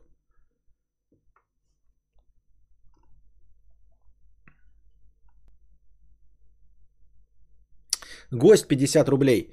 А, это простыне текста про э, удал... Э, отношения на расстоянии. Дополнение к простыне. Планы были, Кости. Я планировал найти удаленную работу и с ней через год съехаться в ее городе. Были планы в плане семьи, свадьбы и жилья. Просто сейчас у нас нет ресурсов и возможностей. И проблема, как найти кого-то, заключается в том, что я ни с кем не общаюсь из людей. Ну так общайся. Общайся. Если ты видишь в этом проблему, значит общение тебе нужно. Значит ты сам себя э, останавливаешь. Если ты хочешь общения и видишь в этом проблему, значит тебе это нужно. Значит общайся как можешь. А, то, что ты не умеешь и кому-то не интересен, это все фуфло. А, люди находят а, себе сторонников по интересам по абсолютно любым. Бля, люди, которые играют в настолки, находят. Серьезно, блядь, в настолки. Я стараюсь обходить людей, которые играют в настолки, блядь, за 3 километра. Что нахуй надо же, блядь, что? Даже они находят себе. Вот. Э, и поскольку ты видишь эту проблему, то значит ты можешь. Вот я не вижу проблемы, и поэтому я ее не решаю. Ну, то есть мне не нужно новое общение, я его не ищу абсолютно, потому что оно мне не нужно.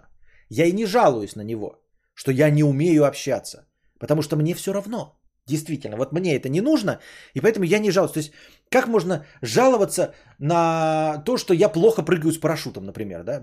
Я не могу пожаловаться о том, что я срусь во время прыжка с парашютом. Почему?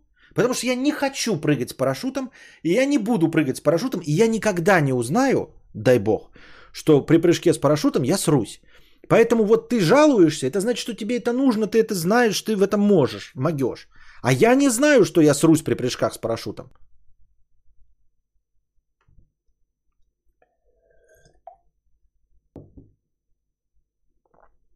Драгик 150 рублей с покрытием комиссии. Быть тупым быдлом – это дар божий. У тебя минимальные потребности. Ты всегда прав. Тебе всегда есть на что надеяться. Бога, партию. Можешь с удовольствием жрать люби, любое медийное говно. Во всех проблемах всегда виноват кто-то другой. Хочу родиться в будущей жизни в глубинке. Не, ну это, это, это при условии, ты так говоришь, а, если есть возможность выбирать, то я бы предпочел родиться камушком, да, или не родиться. А если, конечно, есть выбор, не выбор, а точнее необходимость обязательная родиться человеком, то, возможно, да, вот сказали бы, богатый, но умный. Или просто любой рандомный, но тупой, блядь. Я бы выбрал, наверное, тупой. Нельзя сказать, что я сейчас сильно умный, но поскольку мне приходится принимать ады, да, я на антидепрессантах, то Наверное, блядь, слишком умный для, для, для моего положения. Вот. Э, хотелось бы быть гораздо глупее, чтобы действительно было меньше проблем. И этом я с тобой полностью согласен. От большого ума лишь с ума до тюрьма. И сумы нет, ну дай бог тюрьмы не будет. Вот, поэтому да, да. Не, я не говорю про тупость конкретно прям тупой, да, но Э, чем меньше интеллекта, чем меньше эрудированности, тем меньше интересов, тем меньше проблем, тем уже кругозор, и тем проще проблемы, и тем, соответственно, понятнее их решение. Это если ты сидишь, что ты думаешь, почему продолжаются войны на Земле, то человека, которого этого все не интересует, который не замешан, он не, не замечает войн, пока она не придет и не постучится к нему в дом. И у него есть вполне себе реалистичный проблемы. Где баклаху пива там найти? Ну, грубо говоря, да, и плохо сказал, конечно. Ну, пускай будет баклаху пива. Вот. И он на нее может заработать. И вот у него простые проблемы, простые решения. В силу узости кругозора. А ты сидишь тут, блядь, и думаешь, будет ли, блядь, Тоби Магуайр, блядь, в новой экранизации, блядь, или не будет. Скатывается ли куда-либо, э, куда-нибудь э, э, русская литература или не скатывается, блядь. Как долго продлится локдаун и ждет ли нас масочный режим всю нашу жизнь или не ждет? Вот это все. Конечно, предпочтительнее всем этим не задумываться и не заниматься. Жан-Жак Доширак, 50 рублей с покрытием комиссии. Слушаю с отставанием, и в старых стримах ты говорил, что у тебя сильная депрессия. Как я понял, из-за нее ты начал пить антидепрессанты. Получается, что наличие семьи, жены и детей не гарантирует счастья и смысла жизни до конца дней, а все, кто говорят, что в 40 будут скулить без детей, можно посылать? Да, это раз. Б, э, точнее два, кто такое говорил. Э, три, э, и других решений нет. Ну, в смысле,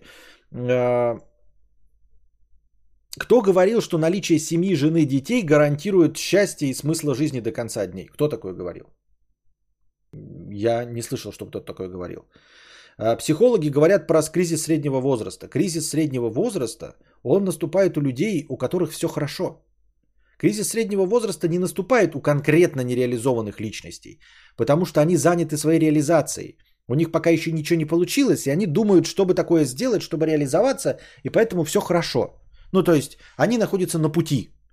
А кризис среднего возраста возникает у людей, которые чего-то добились, у которых есть две машины, дом, э, семья, дети, и они понимают, что добившись этих результатов, навязанных обществом, они не получают счастья.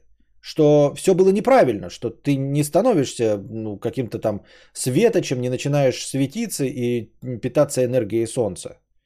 Вот, поэтому как раз таки кризисом среднего возраста страдают люди, у которых все это есть, и впадают в депрессию. Поэтому об этом не говорили ни психологи, никто в реальной жизни это не говорил. И все, кто говорят, что в 40 буду скулить без детей, скулить без детей – это не впадать в депрессию. Понимаешь? То есть э, это сама по себе фраза, то, что ты будешь в 40 лет скулить без детей, не обозначает, что тебе кто-то прогнозирует депрессию. Ты, может быть, будешь скулить без детей. Я буду скулить, например, имея миллионы долларов, скулить без яхты. И это не будет депрессия. То есть э, а, человек там, я не знаю, с семьей, без семьи может впасть в депрессию. А тот факт, что ты будешь скулить с детьми или без детей, он вообще не обозначает, что ты впадешь в депрессию. Скулить это не впадать в депрессию. Скулить это просто э, ныть из-за недостатка чего-то. Вот я сейчас скулю, что у меня нет денег. Это совсем не то, что приводит меня в депрессию. Какие-то странные постулаты, с которыми ты споришь, которые никто не озвучивал. Я сам этим страдаю. Знаете, когда говоришь такой, типа, вот многие говорят, э, а что ты там, а никто не говорил. Вот и все. С другой стороны, посылать ты можешь кого угодно, зачем угодно, когда угодно, по любому поводу. Да? Ну, только так мягенько, чтобы тебе э, в ебасос не дали. Вообще в пределах э, допустимого законом и этическими нормами в обществе, э, где ты сейчас в данный момент находишься. Вот и все. Э, наличие или отсутствие денег, партнеров, детей, к сожалению, в современном мире не гарантирует тебе отсутствие стресса и депрессии. Потому что депрессия и стресс это про другое. Ну то есть стресс, он может быть получен в семье, а может на работе. Ты можешь с полной жизнью жить в семье, но на работе тебе компостирует мозг, и у тебя будет стресс, и будут проблемы. Могут какие-нибудь сроки быть, может ты какой-то политический деятель, может, ты наоборот ведешь незаконную деятельность, будучи каким-нибудь там сопрано и все остальное. И все равно находиться в стрессе в современном мире. Вот тоже, говорят, раньше депрессии не было. А я вот сейчас такой думаю, а реально ли не было? Ну, то есть была меланхолия, она описана была всякими э, там Сократами и прочими Платонами, но говорят, что в гораздо меньшей степени. Может быть, действительно люди были, конечно, в какой-то мере менее подвержены таким э, расстройством, потому что занимались физическим трудом. То есть ты просто очень сильно выматываешься, большая часть населения жила, грубо говоря, в проголоде, 86% людей э, очень сильно въебывали каждый день, и поэтому э, не занимали свою голову думками, и в том числе не подвергали стрессам, потому что даже если тебя помещик ругает за что-то, да, что ты какой-то тупой, то думать об этом постоянно, пока ты копаешь землю, довольно сложно. Вот, потому что вся энергия тратится на копание земли.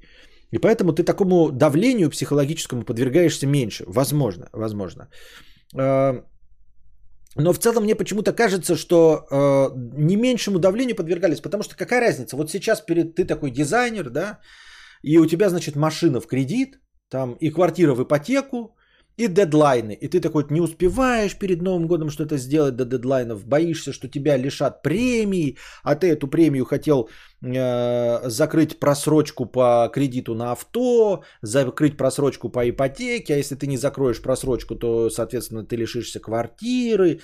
А, то есть тебе эта премия очень сильно нужна, и все зависит от того, успеешь ли ты все это сделать до дедлайнов, и вот у тебя стресс. А в древние времена этого не было, там в 15 веке. Но мне кажется, не меньший стресс, если ты живешь где-нибудь там у помещика на земле, у тебя, значит, пятеро детей, а произошел неурожай. И ты понимаешь, что зимой, блядь, и они, и ты сдохнешь от голоду. И эти думы на тебя точности также наваливаются, и они ничуть не менее стрессовые, чем дедлайны у современного дизайнера. Разве нет? Разве нет? Разве это не такого же уровня стресс, если не больший? Я правильно понимаю?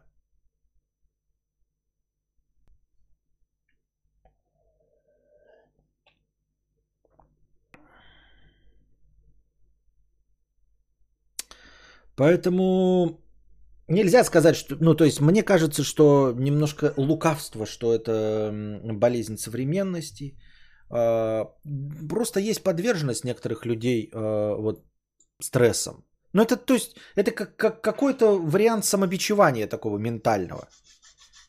Вот. Возможно, е, возможно, все они подвергались этим, ну, в смысле, все они думали об этом, но это не было стрессом, потому что это так не выпистовывалось, потому, потому что тебе никто постоянно об этом не накручивал. Понимаете? То есть ты как бы перманентно думаешь о том, что голод, да?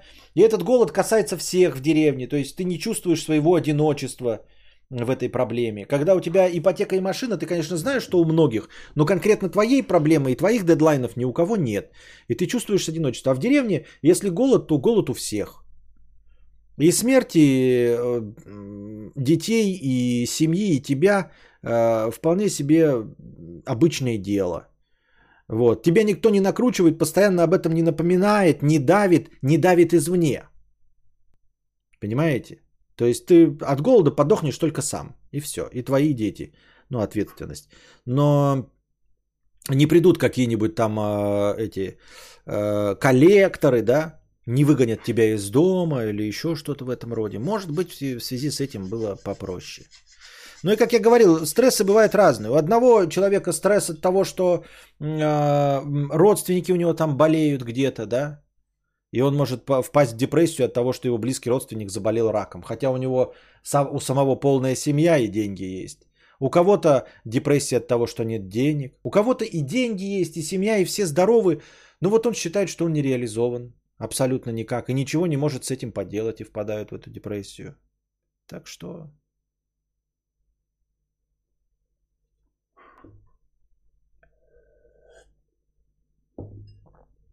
Как мне кажется, тогда все воспринималось э, неотвра... как неотвратимое. И не было столько информационного шума и мусора вокруг. Ну, голод и голод хули. Да вот я и говорю, да, и это была всеобщая проблема, поэтому э, с этим было легче. То есть ты знал, что ты не один это переживаешь. Пойдешь в кино на Человека-паука? Нет.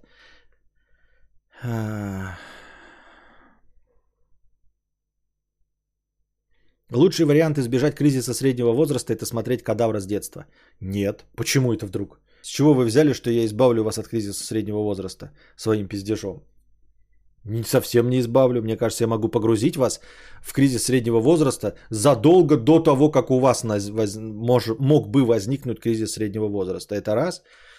Вот. Во-вторых, эм, как и со всем интернетом в мире, мы не можем вообще ничего прогнозировать и говорить, потому что э, нет людей, воспитанных и выросших на моих стримах.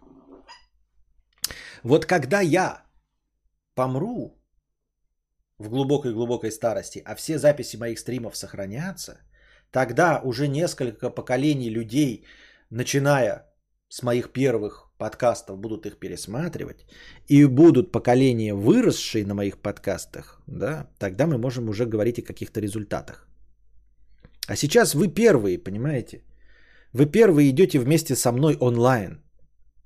Вот лет через 7, когда подрастешь, лет через 300, когда подрастешь, кто-то вот, прикиньте, кто-то сейчас начнет смотреть мои подкасты с самого начала. Ну, из имеющихся, например, с третьего сезона. Вот если бы кто-то сейчас начал смотреть подкасты с самого начала, не, по, не в повторе, а просто с самого начала, это было бы уже второе поколение людей. То есть он знает, что где-то есть онлайн, седьмой сезон заканчивается, но ему все равно, он смотрит третий сезон, заканчивает с самого начала, и сюда не заходит. Он растет вместе с теми, он... Можно же, понимаете, что можно смотреть подкасты в хронологии.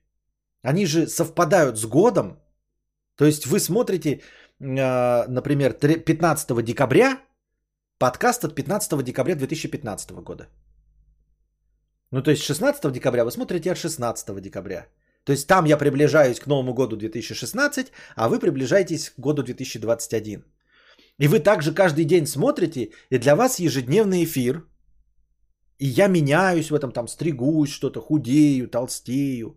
Я-то уже ушел далеко вперед на седьмой сезон. Но это интересная концепция, вот если бы такие люди были. Не просто нагонять, потому что сейчас человек может найти, такой посмотрю с самого начала и за несколько месяцев э, круглые сутки меня слушая догнать. А вот именно так каждый день с отставанием в 5 лет. Прикиньте, вот это отставание в 5 лет.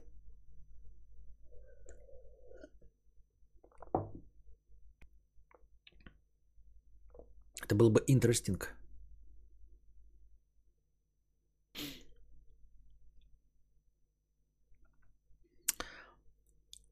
Я иногда так делаю, захожу на подкаст ровно двухлетней давности, например. Забавно. И что, интересно это? Темная личность, 150 рублей. Нашел женщину для любви и соитий. Первые три месяца все заебись было. Потом начался адок. Она каждые 30 минут звонит, требует ответа в WhatsApp.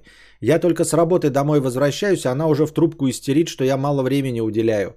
Единственное ее занятие это работа и меня заебывать. Как донести, чтобы поняла? Я не знаю. Это я понятия не имею. Я не в курсе дела. У меня такого не было. Член клуба Центнер с покрытием комиссии 50 рублей. Здравствуй, процветай, император Толстантин. Полностью поддерживаю увольнение всех модеров. Был забанен вашим бывшим модером э, за то, что назвал э, певца Шарлотта геем. Знаю, что разбан стоит 3,5, но таких денег нет. Хочу спросить, не будет ли новогодней амнистии? Спасибо заранее. А, нет, амнистия невозможно, потому что под амнистию надо ну, многих людей, э, а это не, не процесс. Разбан индивидуален, и это не легкий процесс. Чтобы проводить амнистию, надо же несколько людей. Это я заебусь разбанивать. Шампиньон. 50 рублей. Честно говоря, после «давайте перестанем винить во всем программистов» ожидал чего-то вроде «давайте начнем винить во всем всех». Хе-хе. Но вообще поддерживаю уменьшение токсичности. Это хорошо. Аноним, 50 рублей с покрытием комиссии. Спасибо за покрытие комиссии. Привет, Константин. Так как ты профессионал в мире техники и программирования, хотел взять твой совет. Нужно диск купить, жесткий который. Нужно дешево и гигов на 250 чисто для работы. Что взять? Ты как опытный владелец ПК, дай совет. И какой средний цикл жизни у них? Мой с 2009 работает, а твой? А ты имеешь в виду какой жесткий диск прямо на, на, на, на дисках? Или ты имеешь в виду SSD-шку? На самом деле ресурс SSD-шки избыточен для обычного пользователя. Я считаю. Хотя нет, подождите, у меня SSD-шки выходили из строя. Не знаю по какой причине, честно говоря. Ну, нет, я не настолько э, техноблогер, чтобы... Я могу давать только просто житейские советы. Покупай э, известной фирмы, да. А, ВДшка, ВДшечка Samsung. Ну, понятное дело, если есть деньги, но ты их, по-моему, хочешь сэкономить. Да, дешево и сердитый на 250 гигов. На 250 гигов, если мы говорим про э, диск, э, в смысле, как это называть? SSD, а есть какой? Я уже забыл, как, как, как, как, как кроме SSD-то называется? На дисках-то как? Постоянная рубрика «Вспомни за кадавра». Победитель, как всегда, получает фирменное «Нихуя». Внимание на чат. ХДД, спасибо, ХДД. А, бери, наверное, стандартно ВДшечку, посмотри, почитай там, а, что у ВД э, для конкретно твоих нужд. Ну, типа там есть э, шумный для видео постоянной записи, такой у меня стоит на камерах видеонаблюдения. Вот, он типа шумит, кряхтит, но очень много циклов записи. Но шум не, не, ну, не играет никакой роли, потому что находится в сервере. Какие-то серверные есть, какие-то есть супер тихие, есть супер быстрые. Если тебе э, 250 гигов чисто для работы, так 250 гигов кажется, что это уже SSD должен быть. Правильно? Такое ощущение, что человек про SSD. Ну какие 250 гигов на HDD? Нахуй кому нужен 250 гигов на HDD? Прям совсем, чтобы сэкономить? Ну тогда бери какой-нибудь, как там, э, э, ВД, не Блацк, Блацк дорогие, какой самый дешевый, синенький или зелененький, я забыл. Вон, Максим пишет, Тошибу бери, они топ. Ну, Тошибу вот бери, вот Максим у нас программист, поэтому он, наверное, в этом шарит. Э, вот, не бери ноунеймы, да и все. При покупке жесткого диска надо его щупать. Если диск жесткий, он хороший.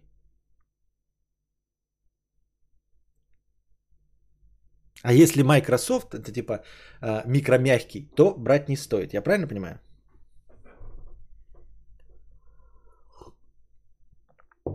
Главное SSD с Алини заказывал, но того точно не стоит. В магазине у нас две с половой тысячи плюс-минус, Алихан.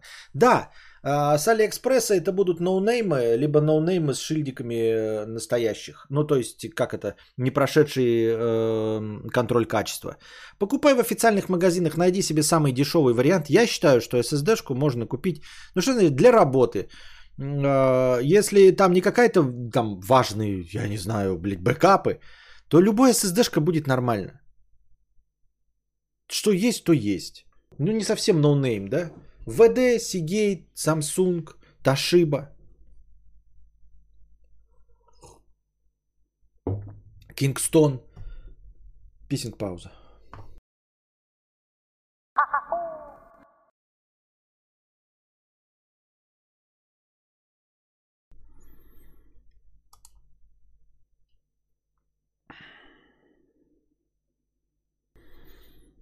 Я 11 лет владею ремонтом компьютеров. SSD плюс магазин DNS плюс 5 лет гарантии. Они чуть дороже, зато работать будут лет 10. А если сгорит DNS, всегда меняют без проблем.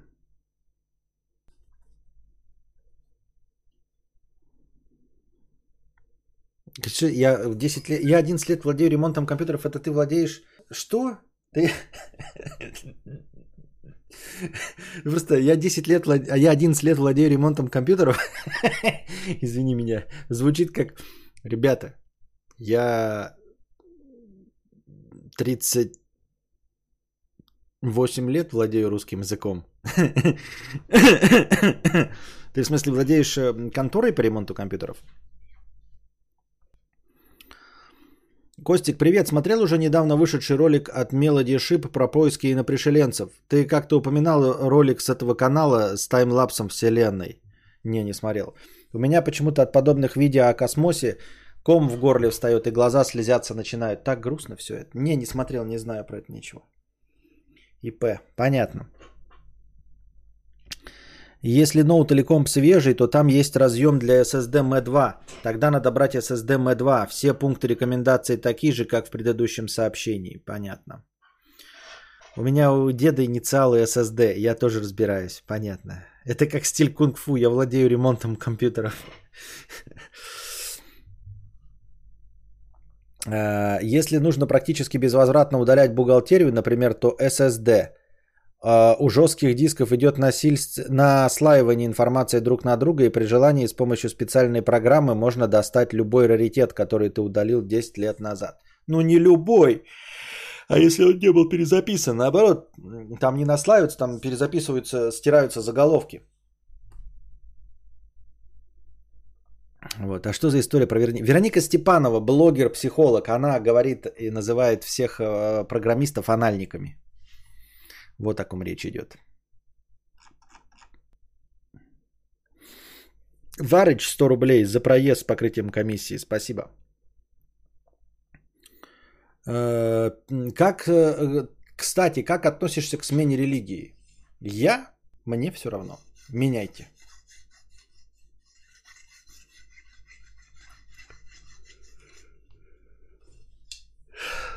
Аноним 50 рублей. Вроде ты не по репу, но все же. Если не омикрон с его текстами и смыслами, то что? Какие реп-треки современные и давнишние тебе заходят и почему? Русский и зарубежный пример приведи, если можно. А, да никто мне не заходит. Изредка бывают какие-то хиты, и тогда заходят там, да, какой-нибудь там, это АТЛ. Мне нравится, как звучит скриптонит, потому что я считаю, что он э, хороший, как вот это у них там принято называть, битмейкер, а тексты там вообще не важны, они э, играют роль тупо этого, тупо еще одного музыкального инструмента. Вот. Из иностранных тоже я слушаю какой-то реп, который звучит, по моему мнению, мелодично. Вот э, э вчера смотрели «Форсаж. Токийский дрифт» третий. Там реп играет. Вот такой реп должен быть, в котором вообще не важны слова, но который звучит как-то в тему мелодично. Поэтому нужно говорить только о мелодичном рэпе, потому что слов вообще не понять. Да и в русском рэпе то же самое. А поскольку э, мелодическая составляющая у Оксимирона говно, то, в общем, как музыка он и не нужен. А это, блядь, э, э, аудиокниги подбит нахуй, мне не всрались. Вот и все. 11 лет чиню компы и ноуты любой степени сложности. Есть работники. Начинала сама. Такое пафосное вступление, как реакция на фразу «Он вроде программист, значит разбирается». К слову, Ташиба самое дно. Такое пафосное вступление, как реакция на фразу «Он вроде программист, значит разбирается». К слову, Ташиба самое дно. Понял, Максим? Ты говно. И звать тебя никак. Я извиняюсь, я не хотел. Она не это имела в виду, наверное. Вот. Ну, в общем, мнения разделились. Берите Samsung, это как э, у EO 980. Evo 980. Ой.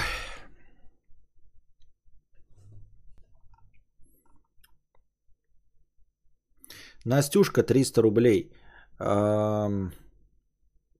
С покрытием комиссии. Спасибо за покрытие комиссии. Костя, привет. Давно не донатила, но периодически слушаю. Много всего случилось и хорошего, и плохого. Самое неприятное было то, что моей мама убежал, уип, убежала Уипет Кани, десятилетняя. Не вернулась. Конечно, везде искали и везде были объявления, но пес не нашелся. Вопросов нет. Всего хорошего. Лублу. Спасибо. А, да я думаю, что забрали, ну, в смысле, подпиздили собаку и все.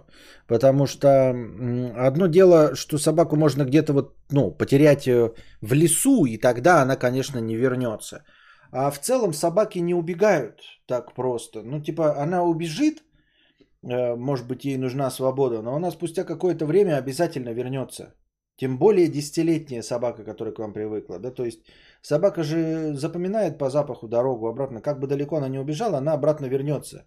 То есть э, GPS может только не сработать, если начальная точка у нее в другом месте. Если вы ее в лесу где-то скинули, то она дорогу обратно может, конечно, по запаху и не найти. Но если она сама эту дорогу пробежала, то она сама эту дорогу обязательно обратно найдет. И если десятилетняя собака не возвращается, то только по одной причине. Ее забрали себе. Ну, потому что Уипет конкретно выглядит как породистая собака. То есть это так же, как, например, какой-нибудь там э, бультерьер или мопс. Э, они же выглядят как породистые собаки. И э, прикарманить ее себе любой захочет. Другое дело, что никто не понимает, как, как, какая активность и какой уход нужен выпиту. Но это уже другой вопрос.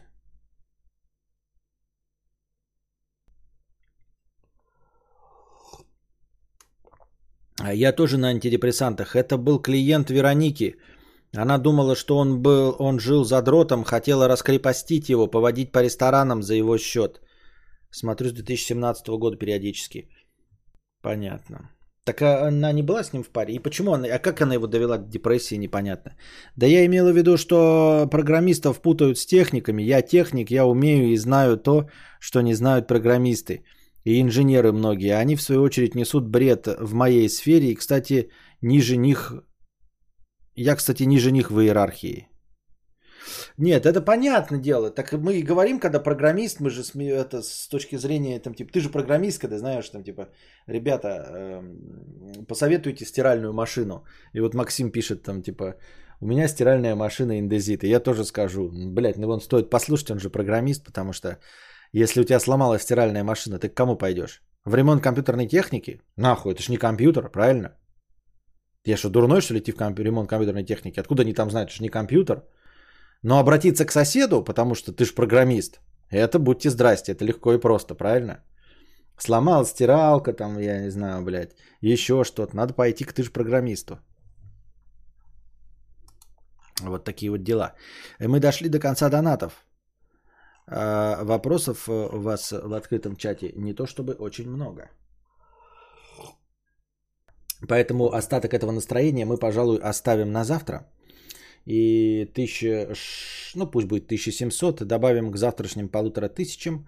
Э, если все будет хорошо, если все будет нормально, то завтра будет э, в начале информационный блок, потом ответ на ваши вопросы, если вы их накидаете. И поэтому мы перекинем в настроение к информационному блоку эти 1000 700 рублей. Я думаю, так будет справедливо и нормально. Сегодня мы посидели. Да, несмотря на два э, ощутимых перерыва, все равно стандартненький подкаст на полтора часа, я думаю, задался. И э, надеюсь, вам понравилось. Если понравилось, прожимайте лайки, подписывайтесь, э, становитесь спонсорами. Приходите обязательно завтра с донатами, с вопросами, э, с темами для обсуждений. А пока держитесь там и не болейте. Вам всего доброго, хорошего настроения и здоровья.